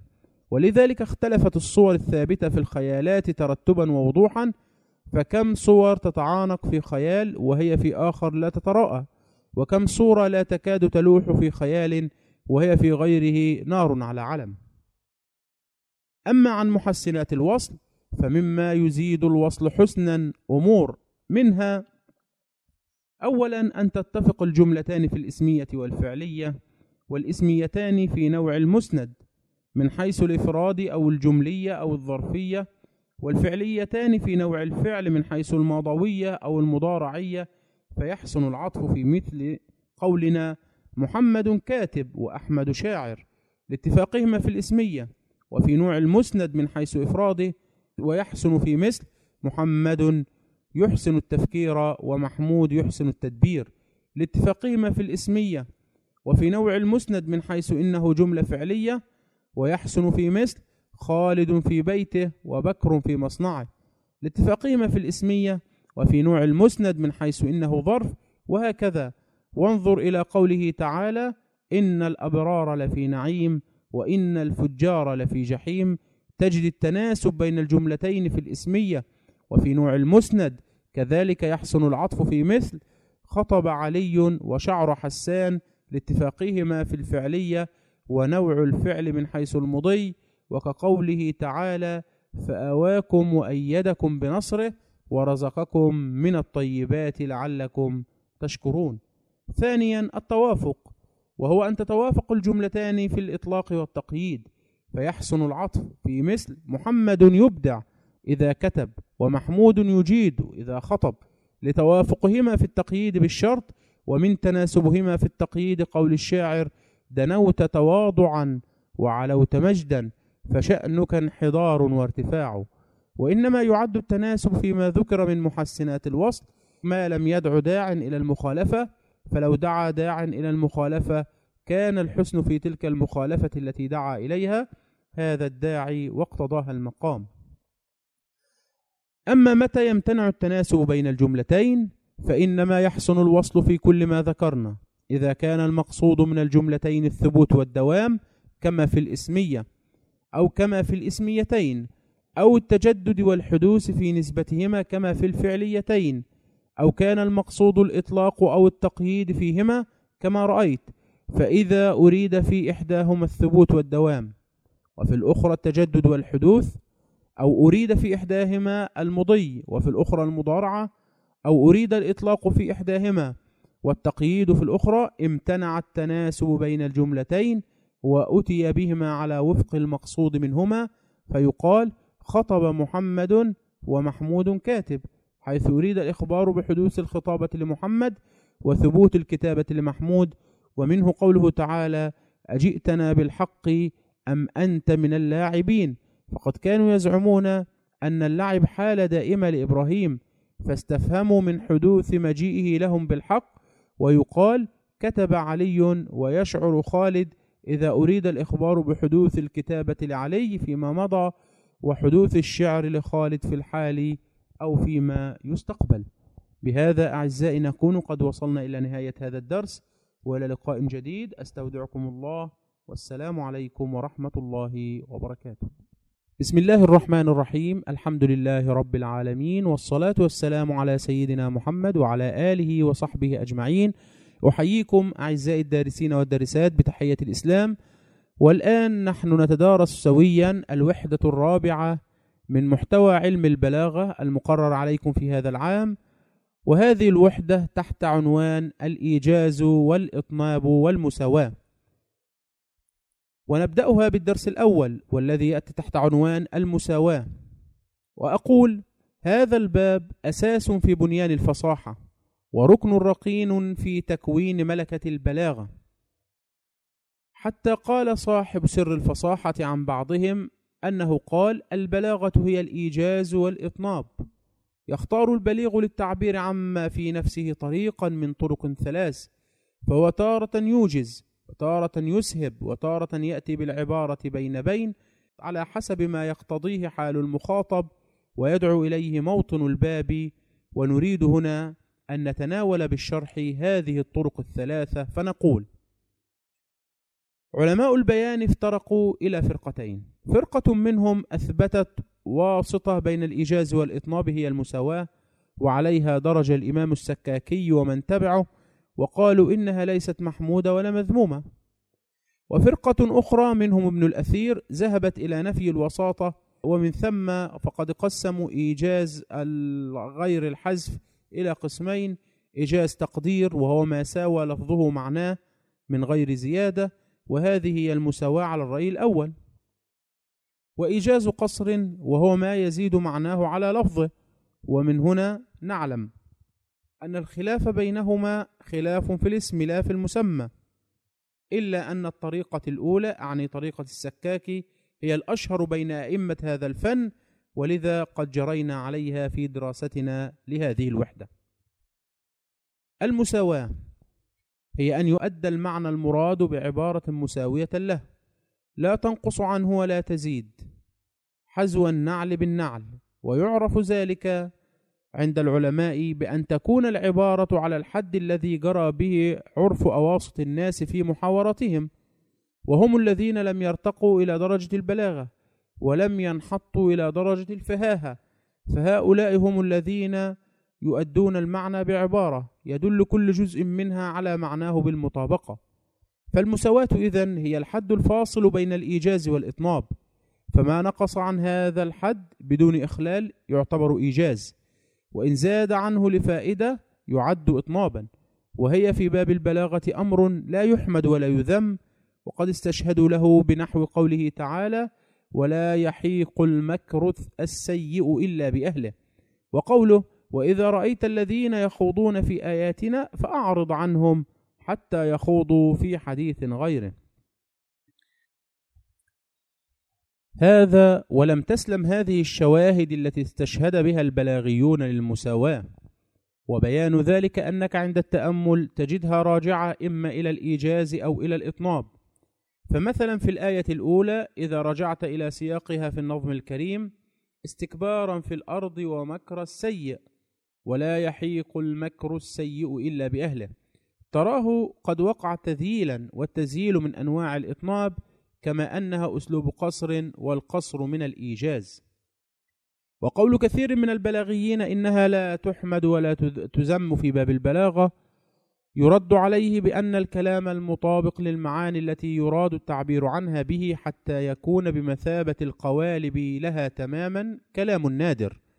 وهو الأقل دواما من مجموع الكلام ومنزلته ومنزلته رفيعة جدا. إن القادر على ضبط كلامه وجعله مطابقا لما يريد من المعاني دون زيادة ولا نقصان متكلم ماهر جدا. وهو بمثابة من يمشي على طريق مطابق لحدود مواطئ قدميه تماما. إذا انحرف يمينا أو شمالا خرج عنه فأساء منحدرا أو صاعدا أو ساقطا. لذلك يختار لصياغته القوانين والقرارات والمعاهدات والبيانات المحددة والمواد المحررة الممحصة. أمهر كتاب القوانين وصائغي نصوصها؟ إذ يجب أن تكون موادها مطابقة تماما للمعاني التي يراد الدلالة عليها بها حتى لا تفسر بما ينتقص عن المعاني التي حصل الاتفاق عليها أو بما يزيد عليها. فلمفسري مواد القوانين والمعاهدات والعقود والقرارات ونحوها حيل كثيرة يغيرون بها مفاهيم نصوصها متى وجدوا فيها ثغرات نقص أو زيادة تسمح بالتحايل والتلاعب في التفسير. بهذا أعزائي نكون قد انتهينا من هذا الدرس وإلى درس جديد. أستودعكم الله والسلام عليكم ورحمة الله وبركاته.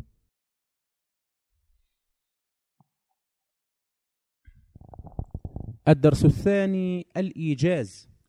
الإيجاز لغة اختصار الكلام وتقليل ألفاظه مع بلاغته. يقال لغة أوجز الكلام إذا جعله قصيرا ينتهي من نطقه بسرعة. ويقال كلام وجيز أي خفيف قصير. ويقال أوجز في صلاته إذا خففها ولم يطل فيها. فالمادة تدور حول التخفيف والتقصير. وفي الحديث أن رجلا قال للرسول صلى الله عليه وسلم عظني وأوجز. أي قل لي كلاما خفيفا قصيرا أحفظه عنك فيه موعظة لي.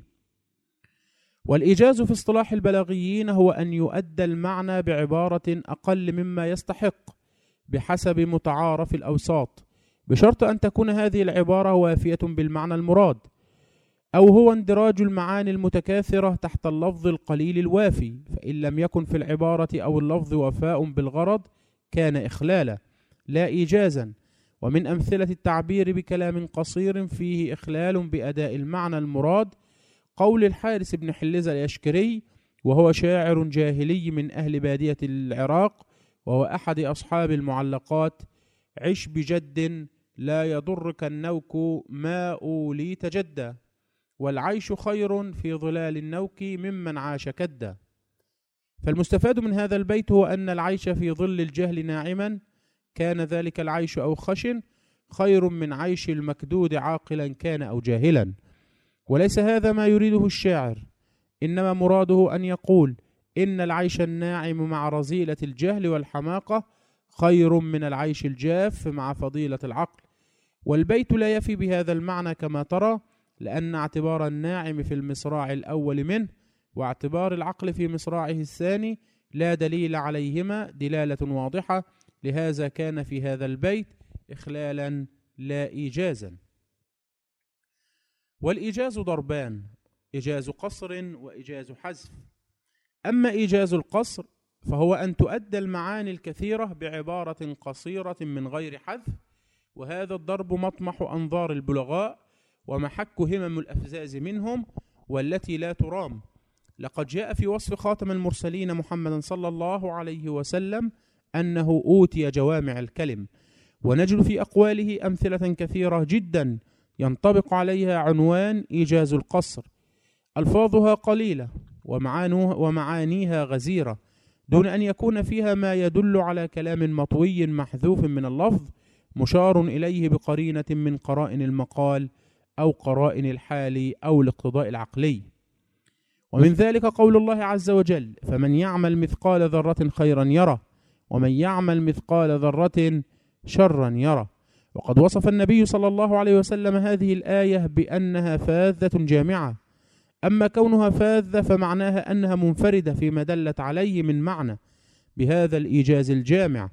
وأما كونها جامعة فمعناه أنها شاملة عامة تتناول كل ما عمل صغيرا كان أو كبيرا خيرا كان أو شرا فهي من جوامع الكلم إن هذا البيان القرآني على قصره وقلة كلماته يدل على معان يمكن أن تفصل وتشرح بسفر لما جاء فيها من اختيار الألفاظ ذوات الدلالات العامة الشاملات. ومن المشهور في هذا الباب قول الله تعالى في في قوله ولكم في القصاص حياة وهي جملة جامعة تضمنت سرا من أسرار التشريع التي عليها مدار سعادة المجتمع الإنساني في أولاه وأخراه. ذلك أن الإنسان إذا علم أنه متى قتل دعاه ذلك إلى أن يكف عن القتل خشية أن يذهب ضحية جرمه قصاصا. وبهذا القصاص ارتفع كثير من قتل الناس بعضهم بعضا. وفي ذلك حياة لهم فهذا المعنى الكثير في كل من الآيتين أداه لفظ يسير من غير أن يكون في اللفظ شيء محذوف يحتاج إليه في أداء المعنى المقصود. وفي هذه الجملة من بلاغة الإيجاز ما يقف دونه قولهم في المأثور القتل أنفى للقتل. ذلك أن النص الكريم قوله تعالى ولكم في القصاص حياة يا أولي الألباب يفضله من وجوه كثيرة منها. أن النص القرآني كلمتان فحسب أما النص العربي فأربع. وما كان أقل لفظا مع الوفاء بالمعنى فهو أبلغ. أن في النص الكريم تصريحا بالمطلوب وهو الحياة والتصريح بها أزجر عن القتل بغير حق وأدعى إلى القصاص. أما القول المأثور فإنه يدل على الحياة لزوما لا نصا. كذلك أن في النص الكريم تنكيرا للحياة وهو مفيد لتعظيمها من حيث إن في تشريع القصاص حياة من هم بالقتل وحياة المهموم بقتله وحياة كل من تسول له نفسه بقتل غيره وحياة ذلك الغير ففيه إذن حياة الجميع وأي حياة أعظم من تلك الحياة أما النص المأثور فقد خلا من هذه المزية. أن النص الكريم عام مضطرد إذ القصاص مطلقا في كل وقت ولكل فرد سبب في الحياة أما النص العربي فليس في ظاهره مضطرد إذ ليس كل قتل أنفى للقتل بل تارة يكون أنفى له إذا كان القتل قصاصا وأخرى يكون أدعى له إذا كان القتل ظلما وعدوانا. كما أن النص القرآني خال من التكرار اللفظي أما المأثور عنهم ففيه التكرار وهذا في الجملة عيب في الكلام. كما أن النص القرآني جعل القصاص كالمنبع للحياة بإدخال في عليه أما النص العربي فقد خلا من هذا المعنى. كما أن النص القرآني محلى بحلية الطباق بين القصاص والحياة والنص العربي فعاطل الجيد من هات من تلك الحلية البديعية إلى غير ذلك من المزايا التي انفرد بها النص الكريم عن النص العربي. ومثل ما تقدم من الكلمات الجامعة ذات اللفظ القصير والمعنى الكثير قول النبي صلى الله عليه وسلم المعدة بيت الداء. ففيه من المعاني الحكيمة شيء الكثير وقول علي رضي الله عنه ثمرة التقريض الندامة. ثمرة وقول علي رضي الله عنه ثمرة التفريط الندامة. وقوله من استقبل وجوه الآراء عرف وجوه الخطأ وقول بعض الأعراب اللهم هب لي حقك وأرضي عني خلقك فلما سمعه عليه الصلاة والسلام قال هذا هو البلاغة فكل هذا وغيره من جوامع الكلم هو من قبيل إيجاز القصر. بهذا أعزائي نصل وإياكم إلى ختام هذا الدرس وإلى لقاء جديد. أستودعكم الله والسلام عليكم ورحمة الله وبركاته. الدرس الثالث الإيجاز بالحذف. الإيجاز بالحذف قبل أن نخوض في تعريفه لابد أن نقول إن التعبير عن المعاني الكثيرة في عبارة قليلة بحذف شيء من التركيب مع عدم الاختلال بتلك المعاني لا بد في كل حذف من وجود أمرين. أولهما داع يدعو إليه وقرينة تدل على المحذوف وترشد إليه وتعينه. وهذا المحذوف إما أن يكون جزء كلمة أو كلمة كاملة أو جملة أو أكثر من جملة. فمما يكون الحذف فيه حرف كقوله تعالى ولم أك بغيا والأصل ولم أكن حذفت النون تخفيفا. ومنه ما يكون مفردا مضافا أو مضافا إليه فالأول كقوله تعالى واسأل القرية أي اسأل أهل القرية بناء على أن المراد بالقرية المكان فإن أريد به أهلها كان مجازا مرسلا علاقته الحالية أو المحلية. وحينئذ فلا حذف في الآية الكريمة. ومثله قوله تعالى وجاهدوا في الله حق جهاده أي في سبيل الله. والثاني كقوله تعالى ووعدنا موسى ثلاثين ليلة وأتممناها بعشر أي بعشر ليال. ومثله قوله تعالى لله الأمر من قبل ومن بعد أي من قبل ذلك ومن بعده. ما يكون موصوفا وهو كثير كقوله تعالى وعندهم قاصرات الطرف أطراب أي حور قاصرات الطرف ومثله أن يعمل سابغات أي دروعا سابغات. ومنه ما يكون صفة وهو نادر كقوله تعالى وكان وراءهم ملك يأخذ كل سفينة غصبا أي كل سفينة سليمة بدليل قوله فأردت أن أعيبها فإن ذلك يدل على أن هذا الملك على أن هذا الملك كان لا يأخذ المعيبة. ومن هذا القبيل قول الشاعر كل امرئ ستئيم منه العروس أو منها يئيم. يريد أن يقول كل امرئ متزوج إذ المعنى لا يصح إلا بهذا الوصف. وحذف الكلمة له صور كثيرة أهمها حذف الحروف. كحرف الهمزة مثلا في قوله مثل الجنة التي وعد المتقون فيها أنهار من ماء غير آس وأنهار من لبن لم يتغير طعمه وأنهار من خمر لذة للشاربين. وأنهار من عسل مصفى ولهم فيها من كل الثمرات ومغفرة من ربهم كمن هو خالد في النار. إذ المراد أمثل, أمثل الجنة التي وعد المتقون كمثل من هو خالد في النار فحذفت الهمزة وفي حذفها زيادة تصوير لعناد المعاندين ومكابرة المكابرين الذين يسوون بين الحق والباطل وبين من يتمسك بالبينة ومن يتبع هواه. ومن ذلك أيضا حذف حرف النداء كما في قوله تعالى يوسف أعرض عن هذا. إذ المراد يا يوسف أعرض فحذف حرف النداء. ومن الحذف كذلك ما يكون شرطا كقوله تعالى اتبعوني يحببكم الله. أي إن تتبعوني يحببكم الله وكقولك أين بيتك؟ أزورك. أي إن, تعر إن, إن تعرفانيه أزورك.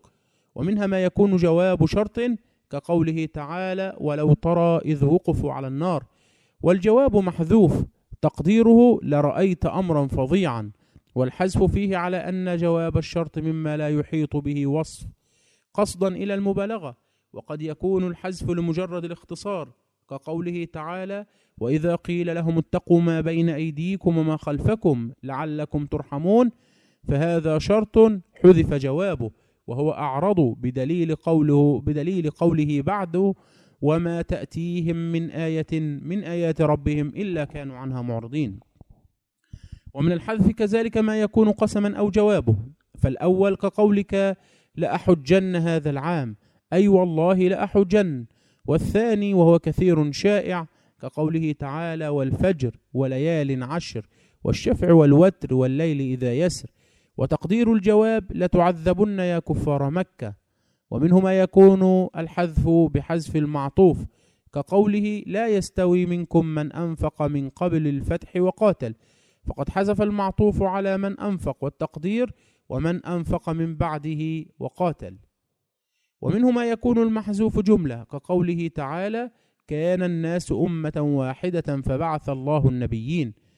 أي فاختلفوا فبعث. وكقوله فقل نضرب بعصاك الحجر فانفجرت أي فضربه بها فانفجرت. ومما حذفت فيه الجملة جواب الاستفهام كما في قوله تعالى وإذا ما أنزلت سورة نظر بعضهم إلى بعض هل يراكم من أحد ثم انصرفوا؟ صرف الله قلوبهم. فقد حذف جواب الاستفهام وتقديره لا يرانا من أحد بدليل قوله ثم انصرفوا. لأنهم لم ينصرفوا إلا بعد تأكدهم من أنه لا أحد يراهم. ومن حذف الجملة التامة التي تفيد معنى مستقل قول الله تعالى وإذ استسقى موسى لقومه فقل نضرب بعصاك الحجر فانفجرت منه اثنتا عشرة عينا. والتقدير فضرب فانفجرت فحذفت جملة ضرب وحذفها يشير إلى سرعة إجابة موسى عليه السلام وامتثاله لأمر ربه. كذلك يحتمل أن يكون المحذوف عدة جمل كما في قول الله تعالى وقال الذي نجا منهما وادكر بعد أمة أنا أنبئكم بتأويله فأرسلون.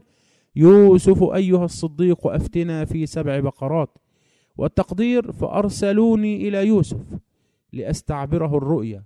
فأرسلوه إليه فأتاه وقال له يوسف أيها الصديق أفتنا. ومثله قوله تعالى فقل نذهبا إلى القوم الذين كذبوا بآياتنا فدمرناهم تدميرا والتقدير فآتيناهم فأبلغاهم الرسالة فكذبوهما فدمرناهم. ويكثر هذا الحذف في النظم القرآني ولا سيما في ميدان القصص حيث يستغنى عن التفصيلات الجزئية التي تعرف من السياق وتفهم من قرائن الأحوال ففي تخطيها وصول إلى العناصر الجوهرية في القصة وإبرازها جلية واضحة وفي تخطيها أيضا حث للمخاطب وتحريك لمشاعره وإثارة لذهنه إذ يفهم تلك المشاهد المطوية ويقف عليها من خلال تأمله وتدبره وتدبره أحداث القصة ووقوفه على سياقها وقرائن أحوالها. على أنه يأتي الحذف على وجهين. الأول أن يقام مقام المحذوف شيء يدل عليه. كقوله تعالى وإن يكذبوك فقد كذبت رسل من قبلك. فقوله فقد كذبت ليس هو جواب الشرط لأن تكذيب الرسل سابق على تكذيبه. وجواب الشرط يجب أن يكون مضمونه مترتبا على مضمون الشرط. والمذكور هنا إنما هو علة الجواب المحذوف وهو الصبر وعدم الحزن. فكأنه قيل وإن يكذبوك فاصبر ولا تحزن لأنه قد كذبت رسل من قبلك أي فلك فيهم وبهم أسوة. الثاني ألا يقام شيء مقام المحذوف بل يكتفى في فهم المحذوف بالقرينة الدالة كما تقدم لك في الأمثلة السابقة. على أن أدلة الحذف كثيرة منها العقل والعرف. فالعقل يدل على الحذف والعرف يدل على خصوص المحذوف كقوله تعالى حرمت عليكم الميتة. ثانيا العقل والشروع في الفعل. فالعقل يدل على الحذف والشروع في الفعل يدل على خصوص المحذوف كقول القارئ بسم الله أي بسم الله أقرأ. أخيرا العقل وحده وهو من أدلة الحذف بمعنى أن العقل يستقل بإدراك الأمرين معا أعني الحذف وخصوص المحذوف كقوله تعالى وجاء ربك أي أمر ربك فالعقل وحده هو الذي دل على الحذف وعلى خصوص المحذوف لامتناع مجيء الرب عقلا. بهذا أعزائي نكون قد وصلنا إلى ختام هذا الدرس ومع لقاء جديد أستودعكم الله والسلام عليكم ورحمة الله وبركاته. الدرس الرابع الإطناب. يدور الإطناب في اللغة حول معنى الإطالة والإكثار والطول والكثرة والزيادة عن المعتاد. والإطناب في اصطلاح البلاغيين أن يؤدى المعنى بعبارة زائدة عما يستحق بحسب متعارف الأوساط بشرط أن يكون ذلك الزائد لفائدة. كقوله تعالى حكاية عن زكريا عليه السلام ربي إني وهن العظم مني واشتعل الرأس شيبة. فاللفظ المستحق في متعارف الأوساط أن يقال ربي إني كبرت أو شخت لكنه لما كان في مقام بث الشكاية وطلب استدرار الرحمة ناسب ذلك ذكر ما يستوجب الشفقة والإحسان لهذا كان الزائد لفائدة. فإن لم يكن لفائدة لم يكن الكلام إطنابا وكان بمعزل عن أهداف البلاغة ولا يخلو الحال حينئذ من أمرين أن يكون الزائد غير متعين أو أن يكون متعينا. فإن كان الزائد غير متعين سمي تطويلا كقول عدي بن زيد وقددت الأديم لراهشيه وألفى قولها كذبا ومينا. قددت من القد والقطع والأديم الجلد والراهشان عرقان في باطن الذراعين إذا فصد المرء منهما مات لساعته. والمين الكذب والشاهد في قوله ومينا فإن فيه تطويلا لأن الكذب هو المين ولا فائدة في الجمع بينهما ولم يتعين أحدهما للزيادة. وإذا كان الزائد متعينا سمي حشوا وهو نوعان حشو مفسد للمعنى وحشو غير مفسد له. وقد ضربوا مثالا للحشو الساقط بقول المتنبي يتحدث عن الحياة الدنيا ولا فضل فيها للشجاعة والندى وصبر الفتى لولا لقاء شعوبي يقول إن كلمة الندى قد جاءت حشوا مفسدا للمعنى وذلك لأن الإنسان إذا أمن من ملاقاة الموت زاد تعلقه بالمال.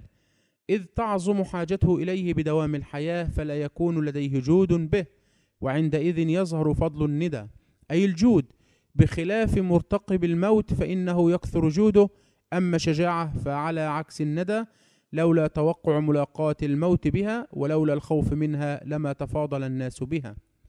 ومن الحشو غير المفسد كلمة قبله في قول زهير بن أبي سلمى من قصيدة في إصلاح ذات البين بين قبيلتي عبس وذبيان واعلم علم اليوم والأمس قبله ولكنني عن علم ما في غد عمي. يقول إنني محيط علما بما مضى وبما هو حاضر ولكنني جاهل بما استكن في صدور المستقبل فلا أدري ماذا عسى أن يكون في الغد.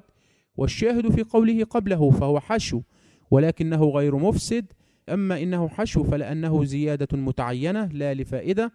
لأن الأمس مفيد للقبلية لدخولها في مفهومه إذ هو اليوم الذي قبل يومك وأما أنه غير مفسد فلأن المعنى لا يبطل بذكره.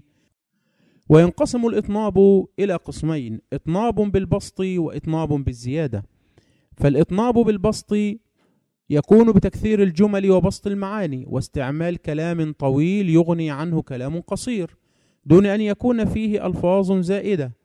قول الله عز وجل في سورة البقرة إن في خلق السماوات والأرض واختلاف الليل والنهار والفلك التي تجري في البحر بما ينفع الناس وما أنزل الله من السماء من ماء فأحيا به الأرض بعد موتها وبث فيها من كل دابة وتصريف الرياح والسحاب المسخر بين السماء والأرض لآيات لقوم يعقلون. في هذه الآية إطناب بالبسط لتوجيه الأنظار لآيات كونية دالة على طائفة من صفات الله عز وجل منها شمول علمه وعظيم قدرته وكمال إرادته وجليل حكمته وإتقانه وإبداعه لمخلوقاته وعنايته بعباده وهذا البسط آت من ذكر طائفة مفصلة من آياته في كونه سبحانه. كل واحدة منها تدل على كل هذه الصفات فذكرها من الب... هو من البسط في إقامة الأدلة دون زيادة في, الألف... في الألفاظ لدى ذكر كل آية منها. والآيات هي الآيات السبع التاليات. ظاهرة خلق السماوات والأرض. ظاهرة اختلاف الليل والنهار. ظاهرة الفلك التي تجري في البحر بما ينفع الناس. ظاهرة الماء الذي ينزله الله من السماء فيحيي به الأرض بعد موتها. ما بس الله في الأرض من كل دابة تدب عليها. تصريف الرياح بتدبير أمرها وتوجيهها لتحقيق أمور جليلة في الكون. وأخيرا من هذه الآيات تسخير السحاب بين السماء والأرض. أما القسم الثاني من أقسام الإطناب فهو الإطناب بالزيادة وذلك يكون بزيادة في الألفاظ على أصل المعنى الذي يراد ببيانه تحقيق فائدة ما. ويكون بأمور منها الإيضاح بعد الإبهام التوشيع وعطف الخاص على العام وعطف العام على الخاص. ولكل منها أمثلة وتوضيح فلتراجع في موضعها. أسأل الله عز وجل أن يحفظكم وأن يرزقكم فهم النبيين وأن ييسر لكم أموركم جميعا. بهذا نختم حديثنا ثم نتناول حديثا آخر في جزء آخر إن شاء الله. السلام عليكم ورحمة الله وبركاته. الدرس الخامس باقي صور الإطناب ويكون الإطناب بالإغال وهو لغة المبالغة من أوغل في الأمر إذا أمعن فيه. واصطلاحا ختم الكلام بما يفيد نكتة يتم المعنى بدونها. كقوله تعالى قال يا قوم اتبعوا المرسلين اتبعوا من لا يسألكم أجرا وهم مهتدون. فقوله وهم مهتدون إيغال لأن المعنى يتم بدونه. إذ إن الرسول مهتد لا محالة إلا أن في التصريح بوصف الاهتداء ما يحفزهم إلى اتباع الرسل ويزيدهم ترغيبا فيه. ومن الإغال قول الخنساء في رثاء أخيها صخر وإن صخرا لتأتم الهداة به كأنه علم في رأسه نار. لقد تم المقصود بقولها كأنه علم ولما احتاجت إلى القافية أضافت خاتمة مفيدة ذات حسن فقالت في رأسه نار فبالغت في بيان أنه رجل تأتم به الهداة ويكون بالتكرير لأغراض منها تأكيد الردع والإنذار كقوله تعالى كلا سوف تعلمون ثم كلا سوف تعلمون ويكون باستمالة المخاطب لقبول الخطاب كما في قوله تعالى وقال الذي آمن يا قوم اتبعون أهدكم سبيل الرشاد يا قوم إنما هذه الحياة الدنيا متاع وقد يكون بقصد الاستيعاب. نحو قرأت الكتاب بابا بابا وفهمته كلمة كلمة. وقد يكون بقصد التنويه بشأن المخاطب كقولهم الكريم ابن الكريم ابن الكريم يوسف بن يعقوب بن إسحاق بن إبراهيم. وقد يكون بقصد إظهار التحصر كقول الشاعر فيا قبر معن أنت أول حفرة من الأرض خطت للسماحة موضعا ويا قبر معن كيف واريت جوده وقد كان منه البر والبحر مطرعا. ويكون, التكم ويكون كذلك بالتكميل ويسمى الاحتراس أيضا وهو أن يؤتى في كلام يوهم خلاف المراد بما يدفعه كقوله تعالى فسوف يأتي الله بقوم يحبهم ويحبونه أذلة على المؤمنين أعزة على الكافرين فهذا تكميل واحتراس. قصد به دفع إيهام أن وصفهم بالذلة لضعفهم وهوانهم من حيث إن شأن المتزلل أن يكون ضعيفا مهينا. دفع ذلك بأن تزللهم إنما هو للمؤمنين ليس عن ضعف ومهانة وإنما هو وليد التواضع منهم للمؤمنين بدليل قوله أعزة على الكافرين. وقد يكون كذلك بالتتميم وهو أن يؤتى في الكلام بفضلة لنكتة سوى دفع توهم غير المراد كالمبالغة في قوله تعالى ويطعمون الطعام على حبه فقوله على حبه تتميم أريد به المبالغة في مدحهم بالسخاء والكرم أي يطعمونه مع حبهم واشتهاههم له واحتياجهم إليه ولا شك أن إطعام الطعام مع اشتهائه والاحتياج إليه أبلغ في المدح بالكرم من مجرد إطعام الطعام. ويكون بالتذييل وهو لغة جعل الشيء ذيلا للشيء واصطلاحا تعقيب الجملة بجملة أخرى تشتمل على معناها تأكيدا لها والتزييل على ضربين. الأول ضرب لم يخرج مخرج المثل وهو الذي لا يستقل بإفادة المعنى بل يتوقف على ما قبله.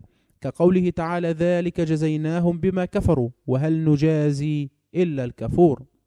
والثاني ضرب جرى مجرى المثل وهو ما تضمن حكما كليا واستقل بإفادته كقوله تعالى وقل جاء الحق وزهق الباطل إن الباطل كان زهوقا. فقوله إن الباطل كان زهوقا تزييل أتي به لتأكيد تأكيد ما فهم مما قبله وهو جار مجرى المثل لاستقلاله بالإفادة عما قبله بتضمنه معنى كليا وهو أن الباطل لا تقوم له قائمة. والتأكيد بالتذييل على ضربين أيضا أن يكون التأكيد لمضمون الجملة الأولى كأن تشترك ألفاظ الجملتين في مادة واحدة مع اختلاف نسبتهما بأن تكون أحدهما فعلية والأخرى اسمية مثلا كالآية السابقة فإن قوله تعالى إن الباطل كان ذهوقا تزييل مؤكد لمنطوق قوله وزهق الباطل لاشتراك الجملتين في مادة واحدة واختلافهما بالفعلية والإسمية وأن يكون التأكيد المفهوم الأولى بالاشتراك بين ألفاظ الجملتين في مادة واحدة. وقد يكون كذلك بالاعتراض وهذا الاعتراض معناه الدخول بين الشيئين حتى يكون الداخل المعترض فاصلا بينهما ويسمى عارضا أي حائلا ومانعا بينهما. ومنه أخذ الاعتراض في البلاغة والنحو ويراد بالمصطلح الاعتراضي أن يؤتى في أثناء الكلام أو بين كلامين متصلين في معناهما بجملة أو أكثر لا محل لها من الإعراب لنكتة بلاغية سوى دفع الإيهام لأغراض منها التنزيه كما في قوله تعالى ويجعلون لله البنات سبحانه ولهم ما يشتهون وقد يكون الدعاء كما في قول عوف ابن محلم الشيباني يشكو ضعف إن الثمانين وبلغتها قد أحوجت سمعي إلى ترجمان. وقد يكون بغرض التنبيه على فضيلة العلم كما في قول الشاعر واعلم فعلم المرء ينفعه أن سوف يأتي كلما قدر. وأخيرا قد يكون هذا الاعتراض لغرض زيادة التأكيد كما في قوله تعالى ووصينا الإنسان بوالديه حملته أمه وهنا على وهن وفصاله في عامين أنشكر لي ولوالديك إلي المصير؟ فقوله أنشكر لي ولوالديك تفسير لقوله ووصينا الإنسان بوالديه وقوله حمل حملته أمه وهنا على وهن اعتراض أتي به تأكيدا لطلب الشكر للوالدة تقديرا لفضلها العظيم بسبب ما عانته من آلام الحمل طوال شهورها. بهذا أعزائي نكون قد وصلنا إلى ختام هذا المحتوى العلمي. نسأل الله عز وجل أن ينفعكم به به وأن يجعله في ميزان حسناتكم يوم القيامة. أسأل الله لي ولكم الفهم والإخلاص. والسلام عليكم ورحمة الله وبركاته.